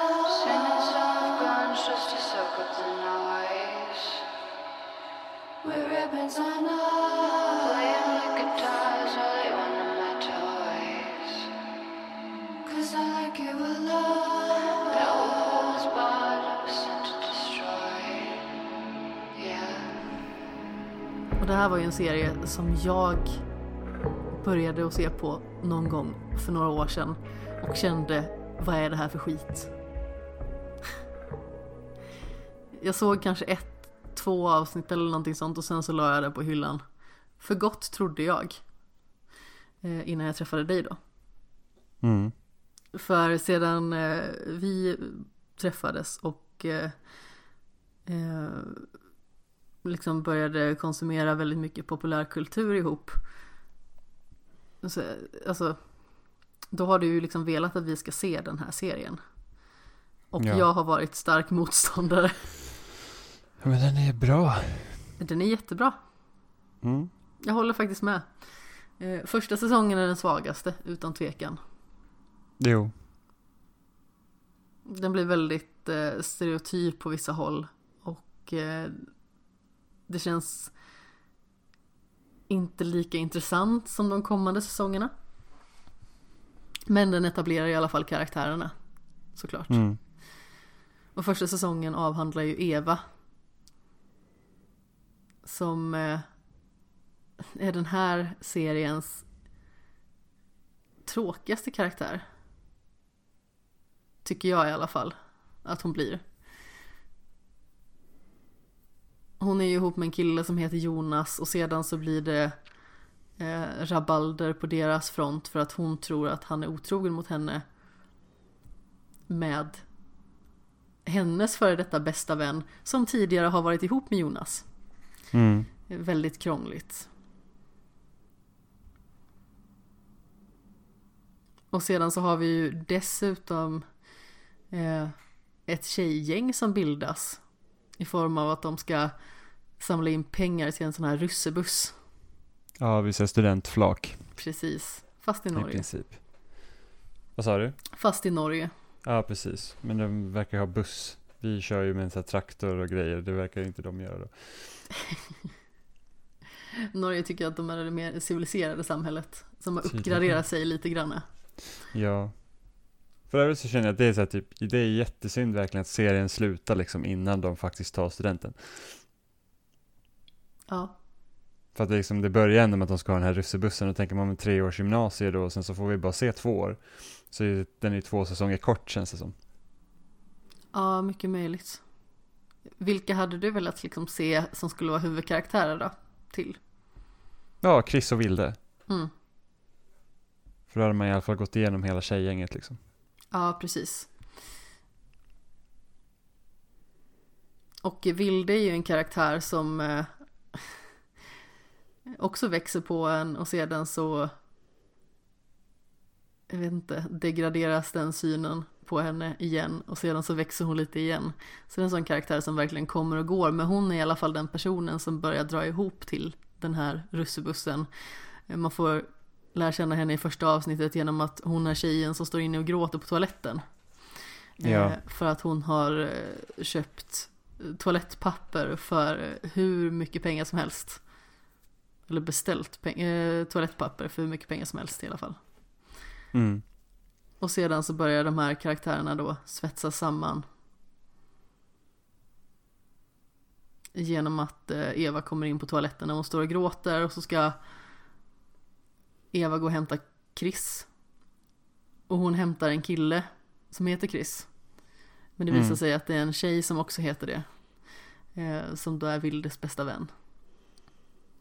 Och på samma fest stöter Eva på Nora. Som eh, huvudkaraktären i andra säsongen. Mm. Jag vet inte, det hände inte så jättemycket så här spännande, viktiga saker i första säsongen kanske. Nej, det gör ju inte det. Så det, det. Första säsongen så känns det ju ganska som en traditionell ungdomsserie. Mm, Jag tror det som Skam verkligen träffade rätt på när den kom, det var ju det att den, den var väldigt jordnära och den kändes väldigt äkta. Eh, för de gjorde väldigt mycket researcharbete också, liksom hur, hur ungdomar kommunicerar, hur de pratar och sånt för att det inte ska bli som att vuxna människor sitter och skriver tonåringar så känns det fel. ja, för så kan det ju Så väldigt alla ofta li- bli i den här typen av serie. Ja, och all, alla de här liksom eh, alla Facebook-poster och sådana grejer som man får se under seriens gång, de är liksom, det är riktiga konton som skapades för serien. Mm. Och det gör ju också att de här eh, personerna, det känns ju inte heller som att de får ta, ta hand om de vuxnas problem som många ungdomsserier kan ta. Liksom det känns som att, okej, men det känns helt orimligt hur mycket liksom de här personerna får liksom eh, vad de gör liksom. Ja, och det blir ju väldigt Eh. mycket mer fokus på ungdomarna i sig och deras problem istället för problem runt omkring kanske. Ja, precis. För att föräldrarna är ganska, alltså föräldrarna i serien är inte jättenärvarande. För Nej. att det är inte meningen heller. Utan tanken var ju att du faktiskt skulle fokusera på ungdomarna helt och hållet. Så att föräldrarna är ju verkligen, verkligen bikaraktärer bara som dyker upp någon gång ibland. Och ibland så är liksom inte ens föräldrarna med överhuvudtaget. Eh, Precis. Så att även om vi får se typ Evas mamma och vi får se eh, Vi får se även Sanas föräldrar Så är liksom både Nora och Isak Det är ju liksom föräldrar vars man får hört talas om Men man får aldrig se dem Mm. Och, Vildes mamma får man se lite grann i sista avsnittet. Eller Ja, i slutet av sista säsongen. ja precis men Jag räknar inte med Vilde för att hon var inte hu- huvudkaraktär för Nej. så- serie Nej men precis. Eh, Vilde som eh, blir totalt besatt av en kille som heter William. Som Mm. eh, Nora verkligen i första säsongen liksom ställer sig upp emot för att han beter sig som en skithög. Eh, Ja, riktigt dålig Ja, nej men verkligen. Han och Vilde har legat med varandra och han ignorerar henne och hon känner liksom att hon verkligen vill ha bekräftelse. Hon vill att de ska bli ihop på riktigt. Och han är ju liksom skolans häftigaste snubbe i stort sett. mm. Och eh, behandlar henne riktigt illa, säger otrevliga saker. Och eh, då säger ju liksom Nora att nu, nu får det liksom vara nog, vem är du egentligen? Plus att hon börjar kalla honom för eh, Wilhelm för att liksom degradera hans eh, viktighet. Mm. liksom så här, hans relevans. Sen så blir ju de två också ett par för att Nora lovar att gå ut med honom om han ber om ursäkt till Vilde. Så deras eh, relation börjar ju inte jättebra ändå. eh, I och med att den, den bygger ju liksom på någonting ganska falskt. Mm. Men någonting som jag verkligen gillar med deras relation Det är ju liksom att de hoppar ju inte i säng direkt Det är liksom inte så här att okej nu går de på första dejten och så är det någon form av eh, kärleksfullt ögonblick Utan det tar ganska lång tid innan de faktiskt blir ihop Mm. Och det uppskattar jag faktiskt att han växer på henne Och det resulterar ju väldigt mycket i Eh, alltså om vi utgår från hans beteende då Så så gör det ju att Nora tar ju väldigt mycket beslut som gör att hon blir liksom den lite mer skurkaktiga och otrevliga i förhållandet. Som liksom inte visar någon tillit eller, eller sådär. Medan han faktiskt är ganska så rak med sina kort. Mm. Ja, det var något som inte jag tänkte på första gången jag såg den, men nu andra gången, det var liksom så här att det är faktiskt bara, det är Nora som gör fel hela tiden. Ja. Sen så råkar hon också ut för tråkigheter som ingen ska behöva liksom eh, råka ut för. Hon blir ju Ja, drogad absolut. och eh, dessutom eh, fotad naken till exempel och, och sådär. Ja, för att hon ska ju, hon ska ju säga till William att någonting. Hon ska prata Det- med honom. Sedan får hon förtäljt för sig att han är iväg och ligger med någon annan. Vilket absolut inte är sant. Mm. Då börjar hon dricka alkohol, vilket inte är bra för henne. Eh, Och hon börjar tappa kontrollen och sedan blir hon drogad. Fast Jag tror att hon blev drogad på en gång. Blir hon det? Jag tror det, för att hon fick ju, hon fick ju glaset av Williams bror som ja drogade henne. precis. Eh, Williams att bror som är eh, ett riktigt stort rövhål. Ja, så jag har alltid antagit att det liksom antyds redan där har han stoppat någonting i glaset. Det är För mycket hon möjligt. blir, ty- för hon blir typ borta på en gång nästan. Ja. Men hon har också sagt liksom att hon kan inte hantera alkohol, därför inte hon dricker. Mm. Och ska hon försöka dränka sina sorger och så blir hon utsatt för någonting hemskt. Det som hon råkar ut för är riktigt vidrigt. Och jag som själv inte dricker alkohol för att jag Dels så känner jag liksom att jag har inte behov av att dricka alkohol, jag tycker inte det är speciellt gott. Och jag har liksom aldrig haft den relationen till alkohol liksom heller som många har, liksom att man måste supa till varje fredag och lördag. Eh, Och dessutom så känner jag att jag vill inte bli full, för jag vill inte tappa kontrollen. Och där, alltså jag mådde riktigt dåligt av att se den scenen när hon började liksom eh, tappa fattningen. Började, man såg, det var väldigt snyggt faktiskt. Eh, det blev helt svart, vilket då skulle symbolisera hennes minnesluckor. Mm. Gud vad jag mådde dåligt när jag såg de scenerna. Mm. Det illustrerade liksom väldigt väl eh, hennes sinnesstämning och vad som hände med henne. Och hur alkoholen och eh, att hon blev drogad liksom påverkade henne. Och det, var- det var väldigt starkt faktiskt. Och eh, Mm. obehagligt. Och i slutet av säsongen så får ju de varandra. Eh, och tyvärr så blir det ju liksom lite, lite trubbel i paradiset då som leder in på andra säsongen. För att hon flyttar ju med honom till London och sedan så kommer hon tillbaka till Norge utan honom. Mm. Av diverse olika anledningar. Men tredje säsongen bearbetar ju en annan karaktär som inte har varit så central tidigare. Och det är ju Isak. Mm. Som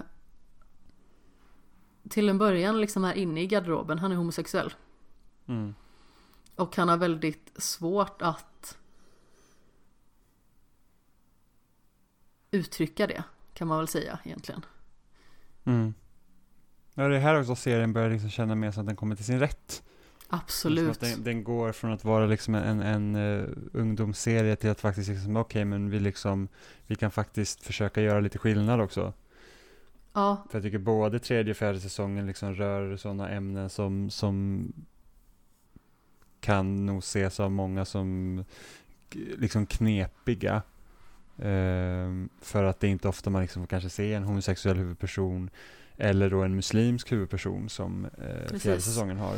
Ja, tredje och fjärde Eh. säsongen är ju de säsonger jag tycker är absolut bäst. Jag tror Mm. att tredje säsongen är lite bättre för mig än fjärde.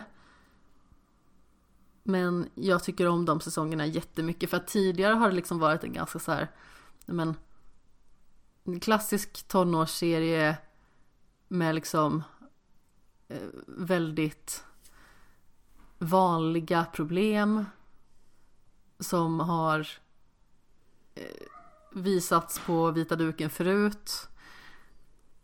Bara det att det liksom görs på ett annorlunda sätt i och med att Skam är väldigt jordnära och väldigt eh, lätt att relatera till. Om man liksom ser till sin egen eh, gymnasietid och sin egen ungdom. Nu håller min katt på att skrika halsen av sig här. Mm. Det är väl för att han ska berätta att han har varit på dass tror jag. Men eh, hur som haver, tredje säsongen berättar eh, historien om hur Isak kommer ut som homosexuell. Mm. För att han Och- är ju med i liksom en, en grupp som eh, skapas för att liksom eh, de, de ska liksom, vad är det, kosegruppen kallas den. Jag vet inte riktigt om jag fick grepp på vad de sysslar med egentligen. De ska väl skapa hemtrevlighet. Ja, precis. Alltså klasserna delas ju upp i eh, olika grupper, alltså typ reklam och, och sånt. Va, vad är det egentligen de eh, ska ha det här till? Det är någon revy och sånt va? Ja, jag tror det är någonting sånt. Ja, det, det kommer ganska mycket i skymundan i och med att det finns väldigt mycket mer intressanta och viktiga saker som eh, förtäljs i den säsongen. Men under det här första mötet så träffar han en kille som heter Even. Som visar sig ha flickvän då. Och Isak själv har ju ihop det lite med en yngre tjej också under tiden. Men ju längre tiden går så upptäcker ju de här två att de har känslor för varandra och inleder ett förhållande. Och även kan liksom bete sig ganska så lustigt. Det är väldigt mycket högt och lågt och helt plötsligt så får han liksom en, eh, en väldig topp och då är det liksom eh, de två mot världen. Eh, de ska vara tillsammans resten av livet. Och han beter sig liksom på, på ett sätt som verkar väldigt irrationellt ibland. Eh, För att det är liksom väldigt tvära kast. Men det visar ju sig Mm. att han är bipolär. Mm. Och sen så brottas ju Isak också med att han har en mamma som också är psykiskt sjuk. Mm. Eh, så att, det, alltså inte nog med att han brottas med att han liksom är homosexuell, för han, han har också liksom väldigt så här, som jag tror ganska, kan vara ganska typiskt för den här typen av personer då, liksom som inte liksom vågar komma ut i det, att han är väldigt homofobisk själv emellanåt. Mm. Eh, och sen liksom Det blir ju något sin, form av eh, ja, skydd. sky- eller liksom ett självförsvar. Bara för att folk inte ska tro att han är homosexuell även att han är det. Liksom. Precis. Och sen så liksom att han har en psykiskt sjuk mamma så liksom också är han, han är ganska liksom nedsättande mot det också. Precis. Jag tycker att den här säsongen är väldigt, väldigt bra. Ja, det är den. Jag tror främst tycker jag liksom om hur, hur faktiskt då det killgänget liksom han har runt omkring sig bara accepterar honom. Ja, Sen när han väl bestämmer sig för att komma ut, det är liksom så här, jaha, och det är liksom ing, inget här, och visst man ska liksom inte se bort till liksom att det inte kan hända tråkiga grejer också, liksom om någon som är homosexuell försöker komma ut, men jag tror ju ändå att ju yng, alltså, den yngre generationen är ju mer progressiv. Eh, man kan ju hoppas att det i alla fall. Ja, att det alltid är Visst, det kommer finnas rövhål såklart som ser ner på sånt, men liksom just det att man liksom, du går inte på den klassiska tropen att okej, Isak är homosexuell, han kommer ut och sen så liksom vänder sig alla emot honom, utan de är väldigt accepterande liksom och säger jaha, och så här, frågar och liksom säger okej, men det är inget konstigt. Men Jag tycker att det är Eh. jättefint när han liksom kommer ut för sina vänner liksom. Och eh, de börjar ställa honom massa frågor och liksom nyfiken. Åh, vem är den här Even liksom som då sedan kommer på besök och han i stort sett kastar ut alla från lägenheten för att eh, eh, de ska kunna få spendera tid tillsammans. Och det det är väl liksom väldigt härligt hur de liksom, de är vänner på riktigt faktiskt. Mm. De liksom, de stöttar honom. De tycker inte det är något konstigt att han är homosexuell. Eh, det kan ju väldigt ofta porträtteras så i, i många serier, liksom att, eh, att någon tar avstånd och blir obekväm och sånt. Och det är väldigt skönt att det liksom bryts här. Att alla liksom är bara genomtrevliga och tar hand om sin kompis. För att det är fortfarande samma person, vem han än gillar. Mm. Och det är ju det som är liksom kontentan av det hela. Ändå. Ja, men verkligen. Så jag tycker det sköter de jättebra. Mm. Ja, det är otroligt snyggt. Och sen så tycker jag ju att Isak och Evens förhållande är väldigt fint. Och jag tycker det är skönt att det håller i sig. Eh, även att han naturligtvis har det tufft med eh, alltså Isak då, att, att han har det liksom tufft med att eh, han ibland kanske behöver vara lite så här omhändertagande eh, gentemot Even och så. De flyttar ju ihop sedan. Men de har liksom fortsatt sitt fina förhållande genom Mm. eh, serien tills den tar slut. Och jag uppskattar verkligen att det liksom inte händer någonting dåligt med de två. Jag bara tycker det är så skönt att de bara liksom får vara tillsammans och få trivas ihop. Och jag tycker att de är fantastiskt fina. Mm. Det gjorde, det gjorde mig väldigt glad liksom. Att det inte blev något konstigt uppbrott. Så som det blir med Nora och William till exempel. För det kändes väldigt mycket inledelsevis som att eh, inledelsevis, det var ett nytt ord. Inledningsvis eh, kändes det som att eh, det trubblet skapades enbart för att Nora skulle komma tillbaka och vara mer central i serien. Mm. Och det trubblet gör henne också väldigt jobbig.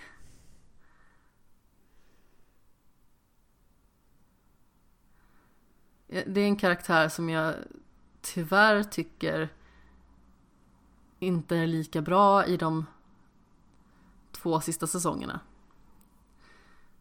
Det är väl typ i, i näst sista avsnittet som man liksom tycker att hon är riktigt bra igen. Kanske. Vi hade väldigt Mm. svårt för henne hur hon var i tredje och fjärde säsongen.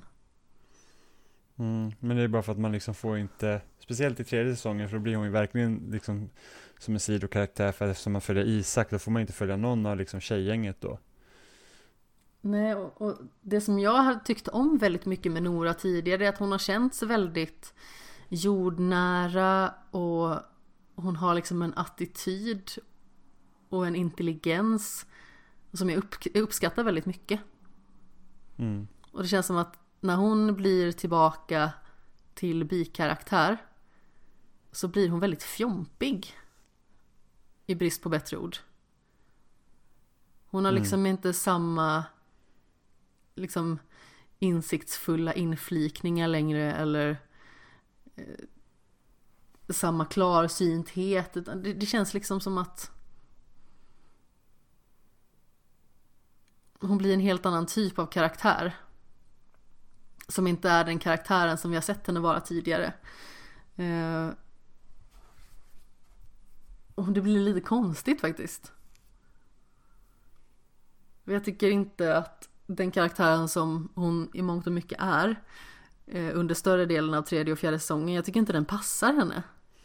Mm.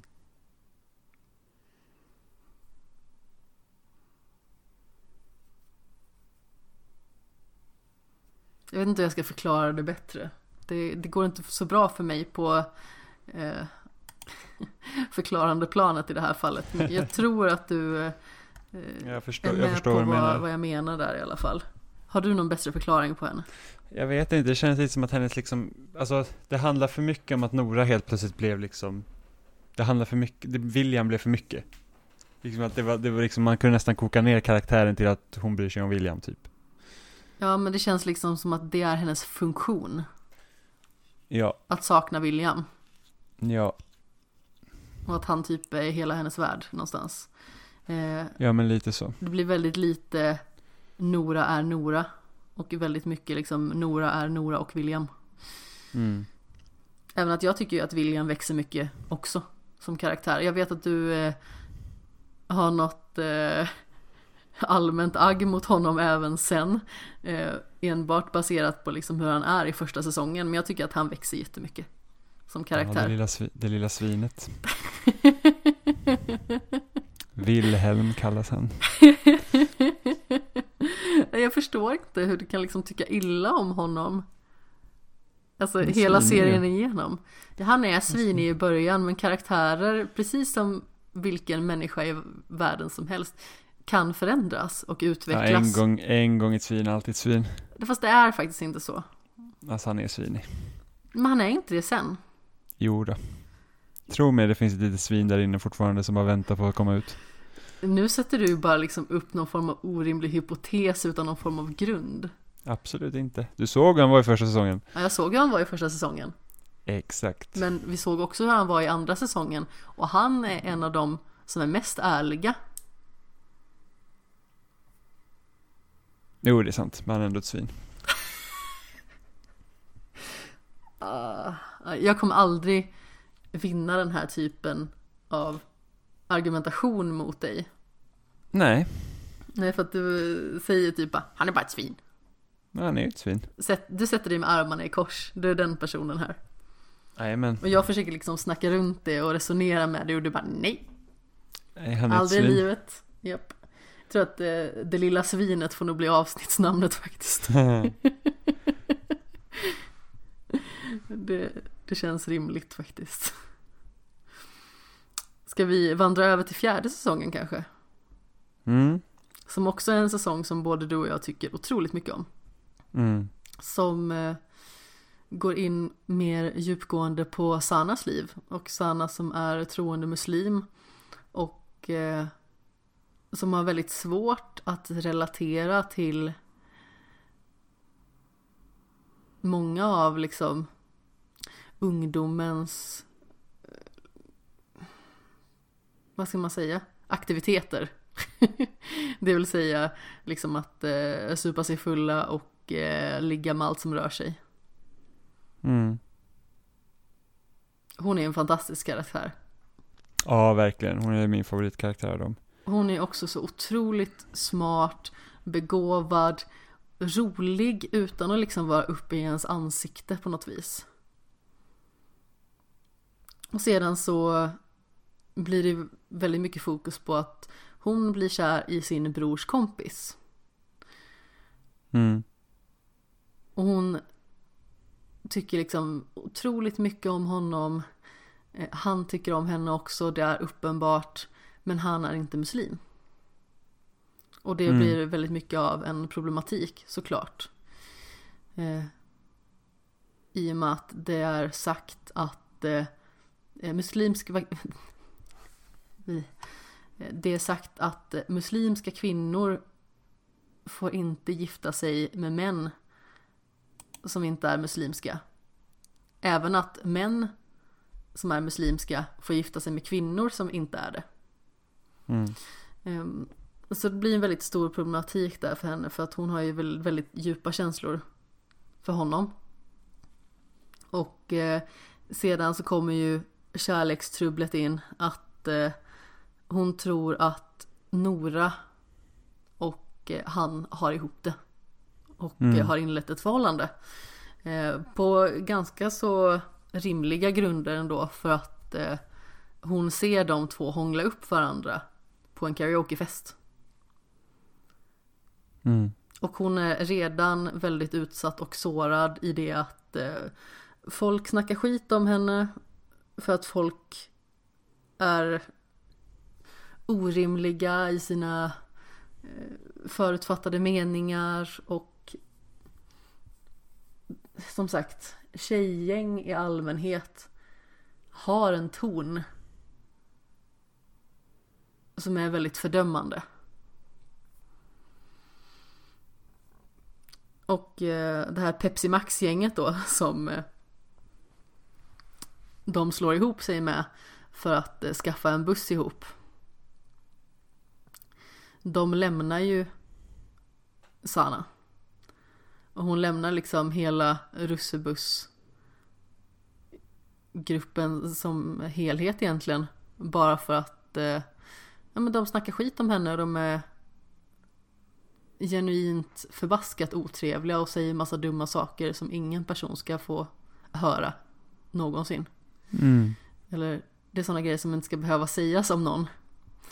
Eh.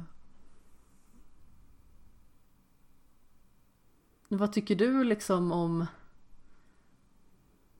hela den här grejen med eh, alltså sociala medier som spelar in? För det är ju nämligen så att eh, Sanna, hon, hon blir ganska så bra vän med Isak. De står varandra väldigt nära den här säsongen. Vilket jag naturligtvis tycker är väldigt trevligt för att Isak var huvudkaraktären i förra säsongen och sedan så svetsas de samman. Och blir liksom ytterligare ett vänskapspar. Eh, och de har väldigt intelligenta och intressanta utbyten med varandra. Men hon i alla fall är hemma hos honom för att hon ska hjälpa honom att plugga. Och hon eh, tar sig in på hans Facebook och eh, skärmdumpar diverse konversationer som hon sedan lägger ut på sociala medier. Vad tycker du om eh, hela det debaclet liksom? Alltså det är ingenting som jag hade gjort. Nej, gud nej. Men samtidigt kan jag ändå känna så här lite, man är ju lite hämndlysten ändå. att man tycker ändå att det är rätt åt dem. Eh, men jag hade inte smygit mig på Isaks dator, jag hade ju berättat det för honom i så fall. Har berättat för, för honom och eh, sedan eh, bett om liksom inside information eller vad man ska säga. Ja, för att, för att grejen var ju att Sanna försökte liksom bevisa då att de bara utnyttjade henne och hennes kompisar för att kunna ha den där jävla bussen och sen skulle de typ skicka ut dem. Mm. Precis. Och eh, det bevisar ju väldigt mycket vilken typ av person ett sånt där tjejgäng lockar till sig. Alltså då menar jag liksom det här Pepsi Max-gänget då. Mm. Det är verkligen den typen av tjejgäng som jag föraktar. Men speciellt också när det liksom, det funkar inte heller det hon gjorde för att de var så här, men alla snackar skit om varandra, det är liksom, så det, det var typ, det, det bekom inte dem. Nej, för att de är svin. Så det var, det var också väldigt intressant liksom att se att det var så här bara, jaha. Utan det var liksom viktigare att sätta dit en som, som sprider faktiskt vad de säger än att de har sagt liksom dumma saker om varandra. Mm.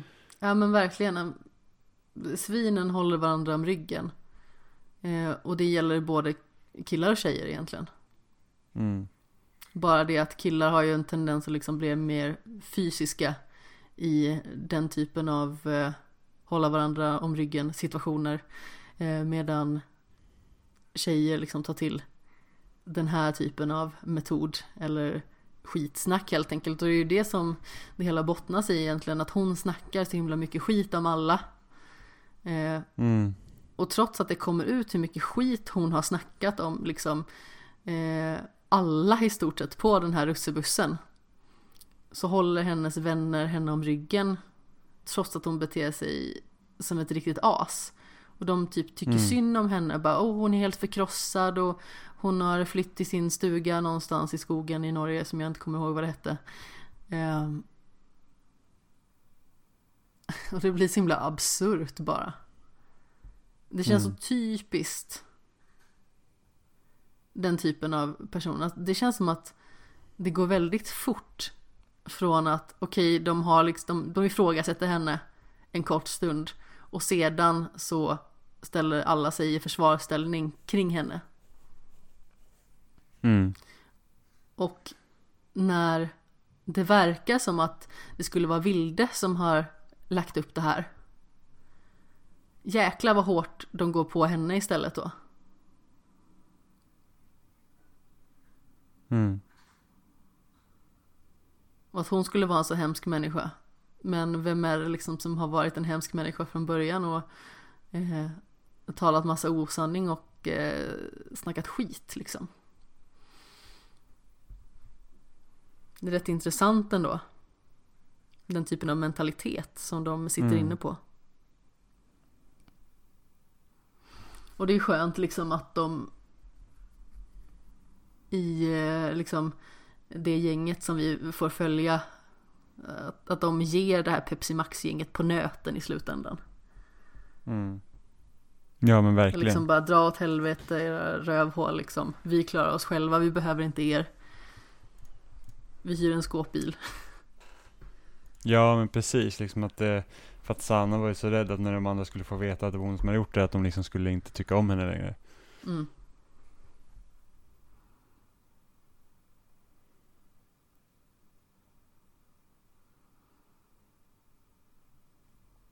Ja, det var faktiskt som sagt en väldigt bra serie det här. Mm. Och jag... Jag trodde inte riktigt att jag skulle tycka så bra om den med tanke på liksom den upplevelsen jag hade med den första gången jag försökte se den. Mm. Men sen så växte den väldigt mycket på mig. Och det var ju liksom så att varje gång vi skulle äta något mål om dagen oavsett om det var helg och vi skulle äta frukost ihop eller om det var eh, lunch och middag som det oftast blir liksom när jag eh, kommit hem från jobbet eller när vi har kommit hem från träning och sånt på kvällen. Man vill liksom se det där skamavsnittet. Mm. Det är liksom inte så långa avsnitt heller så det är ganska perfekt. Eh, en liten munsbit av eh, någonting som känns verkligen verklighetsförankrat. Mm. Och eh, det, det speglar liksom väldigt klarsynt hur det är att vara tonåring. Mm. Hur man liksom eh, låter problemen i ens liv eh, bli så himla mycket större än vad de egentligen är. Hur, hur dramatisk man är som tonåring. Hur det känns liksom som att allting blir så himla mycket mer viktigt än vad det är. Mm. Och sedan så finns det många saker som är så extremt viktiga också. En, en fas liksom där man utvecklas och man blir mer och mer en faktisk person.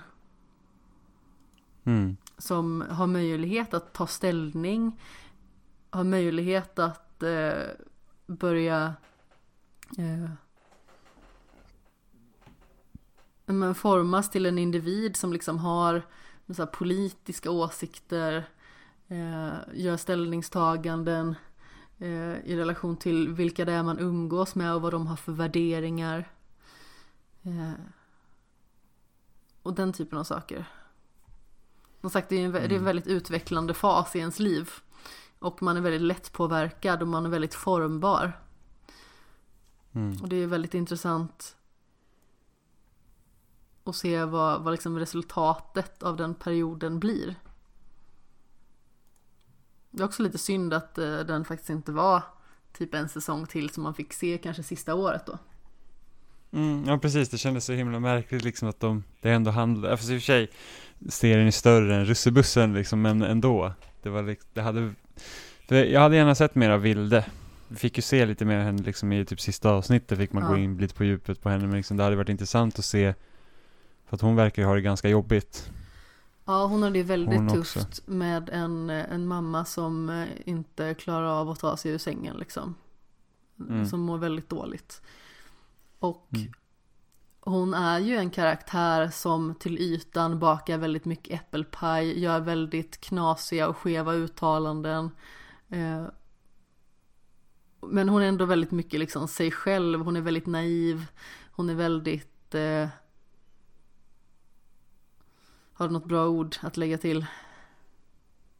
Ja, men naiv tror jag är väldigt, väldigt bra. Men Hon ser på världen med sina rådjursögon på något vis. Ja, men alltså, eller så spelar hon så för att det är lättare, det är inte lika jobbigt. Nej men det är ju lite så här eh, clownen som gråter när ingen ser på egentligen. Mm. Någon som går in i en roll att man är glad och eh, inga bekymmer, man är lycklig var dag. Mm. Men egentligen så, så mår man riktigt dåligt och man har tuffa problem att tampas med. Mm. Så man försöker liksom gömma sig bakom den här skölden av glättighet. Mm. Eh, och det är det som, hon är ju jättejobbig i första säsongen. Det är så många gånger som hon har sagt så mycket korkade saker och jag har liksom kollat på det och bara vad är det här för karaktär? Hon är ju så jobbig liksom, bara suttit och skakat på huvudet åt henne. Eh, och sen så kommer andra säsongen och när Nora ska berätta för henne att hon har ett förhållande med William, det är en av mina favoritscener i hela serien. Mm. För att då visar det ju liksom att Vilde är inte riktigt den man tror att hon är. Nej. Utan hon har ett djup någonstans. Eh, som liksom får sippra fram lite grann. Som visar sig. Och jag uppskattar det väldigt mycket. Att hon tar hela den situationen så himla moget. Mm. Och att det liksom inte blir någon dramatik dem emellan. Det är så himla härligt tycker jag. För det behöver inte verkligen. alltid vara det. Det behöver inte alltid vara dramatik. Eh, och osämja. Som för någonting framåt. Nej, precis. Utan här liksom, hon bara, ja men jag tycker att det är ganska skönt liksom för att jag har varit liksom onödigt eh, fäst vid honom. Bara för att jag liksom inte riktigt vetat vad jag, vad jag ska ta vägen, typ. I stort Mm. sett. Eh, hon har liksom inte vetat vad som förväntas av henne. Liksom. Hon, hon tror ju liksom att hon behöver vara eh, idealbilden av alla tonårs tjejer Mm. på något vis.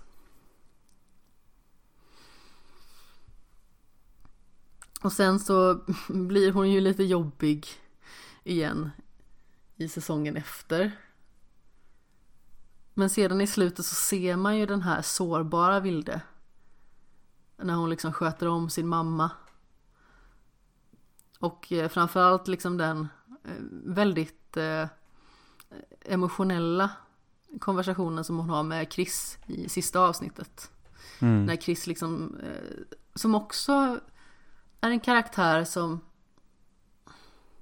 som är lite likadan. Hon har liksom ett väldigt eh, skämtsamt och eh, nej men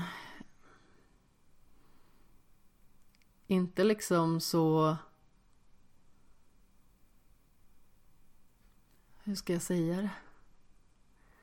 Man har liksom inte ett yttre som osar liksom att eh, att hon har så himla mycket djup. Mm. Hon är, hon är liksom inte den som kommer med så himla mycket intelligenta inlägg eller, eller sådant utan hon är den karaktären som oftast är rolig bara. Mm. Men där visar det också att hon har ju också ett djup. Och den omsorg hon visar liksom gentemot Vilde är väldigt fin liksom att hon vill ju bara att hennes kompis ska må bra och att hon ska kunna prata med Chris om det är någonting som är jobbigt för henne. Mm.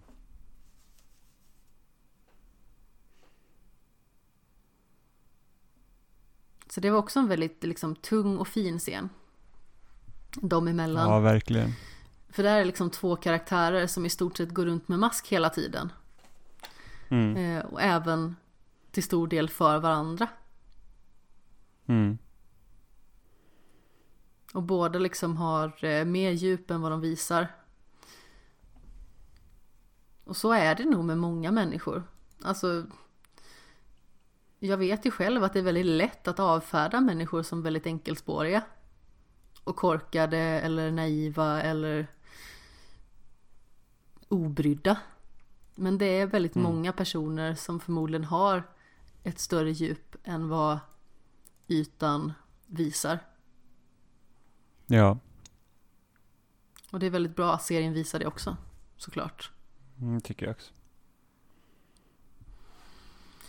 Men vad säger du, har vi avhandlat skam ordentligt? Ja, jag tror enda grejen jag tänkte på det var, och det har egentligen inte med skam i sig självt att göra, utan med det- den hysterin som blev kring skam när det kom. Eh, jag vet inte om du märkte av det, men här i Stockholm så var det liksom jättestort, alltså det gjordes liksom skamfester inne i stan. Jaha, som hade liksom skamtema och det var liksom, och då tänker man ändå för att den serien ändå gjord, alltså målgruppen för skam är ju de som är i den åldern, ja, ja men precis. egentligen. Och då har man liksom vuxna människor som då tycker, ja skam var så himla bra, liksom, så, liksom Sådana som liksom- du? ja men så, precis, ja men jag gick inte på någon skamfest så att, Nej, nej, men eh, du var fortfarande Ehm. vuxen och tyckte att det var jättebra. Ja, ja men precis, och det, det är liksom helt okej, men liksom den hysterin som blev kring det, jag, jag bara tänkte på det, för vi var här tidigare i våras när för att nu är ju liksom, vi är ju inte den yngsta generationen längre som börjar liksom ha saker att säga, utan det är ju de som kommer eh, efter oss. Eh, och eh, deras liksom favoritmedia just nu är liksom TikTok. Mm. Och det börjar komma upp liksom att, ja men vi millennials, vi liksom, istället för att fixa liksom världen och bry oss om riktiga grejer så är vi mer intresserade av att typ vilket Harry Potter-elevhem vi hör till och liksom sådana grejer. Och, jag bara, och först var jag så jag bara, nej vänta nu, det där stämmer inte. Och sen så bara, men det finns ju en liten sanning i det ändå. För att det är ju liksom, jag tror nog att den yngre generationen idag, de behöver vara betydligt mer medvetna om vad som sker i samhället för att det inte ska gå åt helvete än vad vi behövde vara. För vi har liksom fortfarande bara kunnat liksom räkmacka oss lite framåt känner jag. Och jag, jag vet inte, något med den här skamhysterin var liksom att, ja, det var det folk brydde sig om när skam var som störst, det var liksom, det var skam. Inte för att liksom bara skyffla undan att det skulle inte vara folk i, i vår ålder som liksom inte bryr sig om saker, men liksom bara, det, jag vet inte, precis som att vi retar boomers liksom. För att de inte förstår. Ja, jo men jag är med på vad du menar, absolut. Ja. Så att det är liksom Sen så är det att, väldigt lätt att reta sig på dagens ungdom liksom. Jo, jo, men jag retar inte på mig. Jag, jag, jag finner liksom att det är ju, att det är ju någonting som stämmer i det. Men sen är det så att, Jo, jag bara menar liksom i allmänhet. jo, Så, men min, så min brukar första det ju vara, alltså i alla tidsåldrar, liksom att, ja men dagens ungdom. På min tid så var det minsann så här och så här och eh, vi Jo. visste så här mycket och vi var mycket mer klarsynta och, och så känns det liksom som att det är ju historien som upprepar sig. Det är så det är. Jo. Men det är lite den här också, typ, de bara, ja ah, men alltså, de bryr sig mer om det här och det här än att liksom så här att, än att typ kunna tjäna ihop tillräckligt mycket pengar och betala hyra typ. De har inte liksom fixat någonting. Och sen jag tror ju faktiskt att, för att vi har ju en, vi ärver ju liksom världen från en generation som faktiskt fick allting. Eh, och vi är ju liksom, vi är uppfostrade genom att vi kan bli vad som helst och det är liksom inte riktigt någonting som stämmer. Och jag tror att den generationen som växer upp nu, nu är det, allt är verkligen piss. Det är typ bara så här att, är det, jobben försvinner, allt blir automatiserat, vi har typ tre personer som typ äger 99% av hela världen. eh, Ja, just det, hus, nej, det, du kommer nog inte kunna flytta hemifrån förrän du är 30. Eh, liksom sådana grejer. Ja, nej men alltså det är väldigt intressant det du säger med att liksom våran generation var den som liksom fick lära sig att man kan bli precis vad man vill. Eh, bara man liksom eh, ger sig tusan på det i stort sett. Och Ja, det är för- väldigt för- intressant också för att jag kommer inte ihåg vad det var jag hörde det här för någonstans. Men jag får mig att det var någon studie som, som sa det liksom att anledningen till att väldigt många i vår generation eh, blir exempelvis deprimerade eller utarbetade och sådant det är att vi hela tiden har blivit inmatade eh, liksom att vi kan bli precis vad vi vill och att majoriteten av eh, de personerna som liksom är i vår generation eh, någon gång har trott att de ska bli kända. Eh, och när man liksom kommer underfund med att man inte kommer bli det på något vis eh, så har man svårt att finna sig i det. Och att man känner sig misslyckad. Ja, det är ju något i så fall som kommer också slå hårt mot den yngre generationen nu med tanke på att kändisskapet finns liksom en video bort i princip. Ja, Och det är jättesvårt att lyckas där också. ja absolut. Ja, men det är spännande. Jag tycker att det är en ganska så liksom, intressant teori. För att eh, just psykisk ohälsa är ju mer på tapeten än någonsin. Eh, Ja, men I verkligen. allmänhälsan, eller vad man ska säga. Eh, och eh, psykisk ohälsa knutet till karriär. Framförallt liksom att det är väldigt många som blir sjukskrivna eh, på grund av depression eller att man blir utarbetad. Mm. Att man kanske sliter mot ett mål som är eh, ouppnåeligt. Eh, och att eh, ens ribba kanske är satt lite för högt. Jag vet inte. Mm. Jag vet fortfarande inte vad jag vill bli när jag blir stor.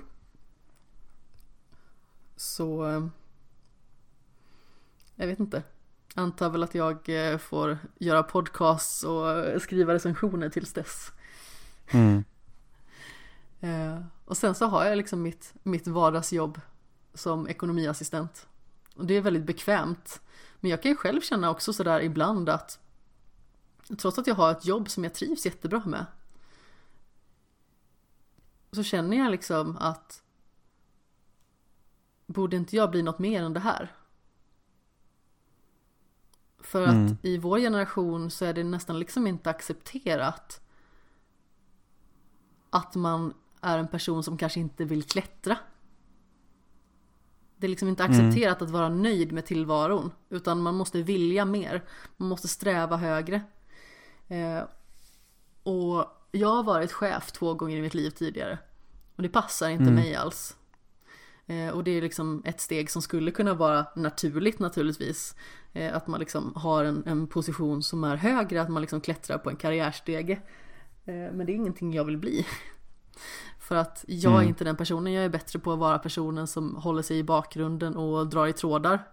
Eller gör sånt jobb som inte syns liksom för blotta ögat. Utan man måste liksom eh, kolla lite mer i bakgrunden.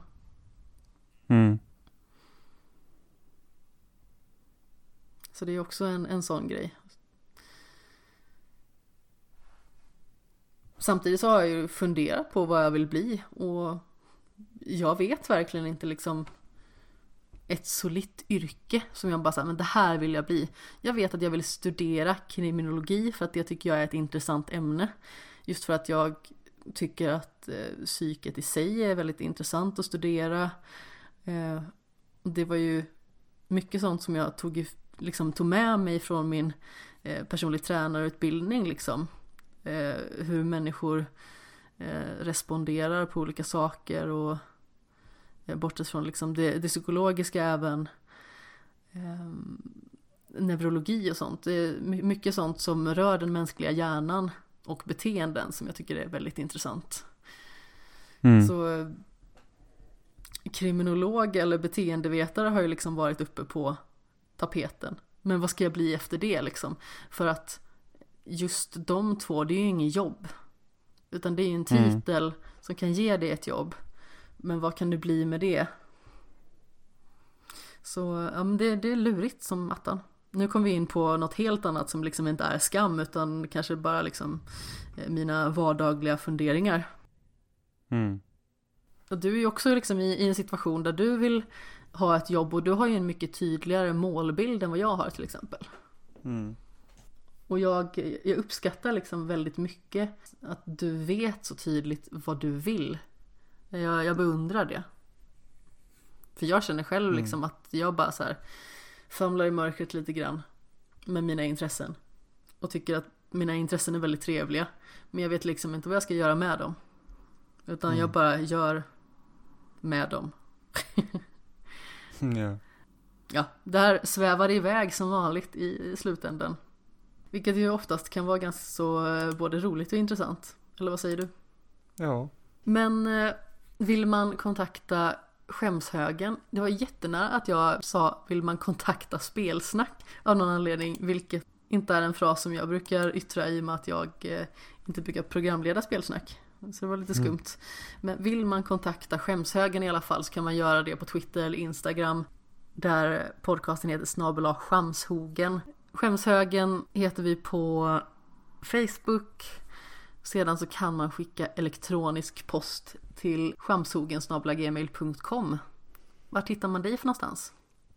Eh, mig hittar man på Separat13 på Twitter och jag skriver om eh, spel på loading.se. Och mig hittar man ju också på Twitter och Instagram som eh, snabla kapten Sten.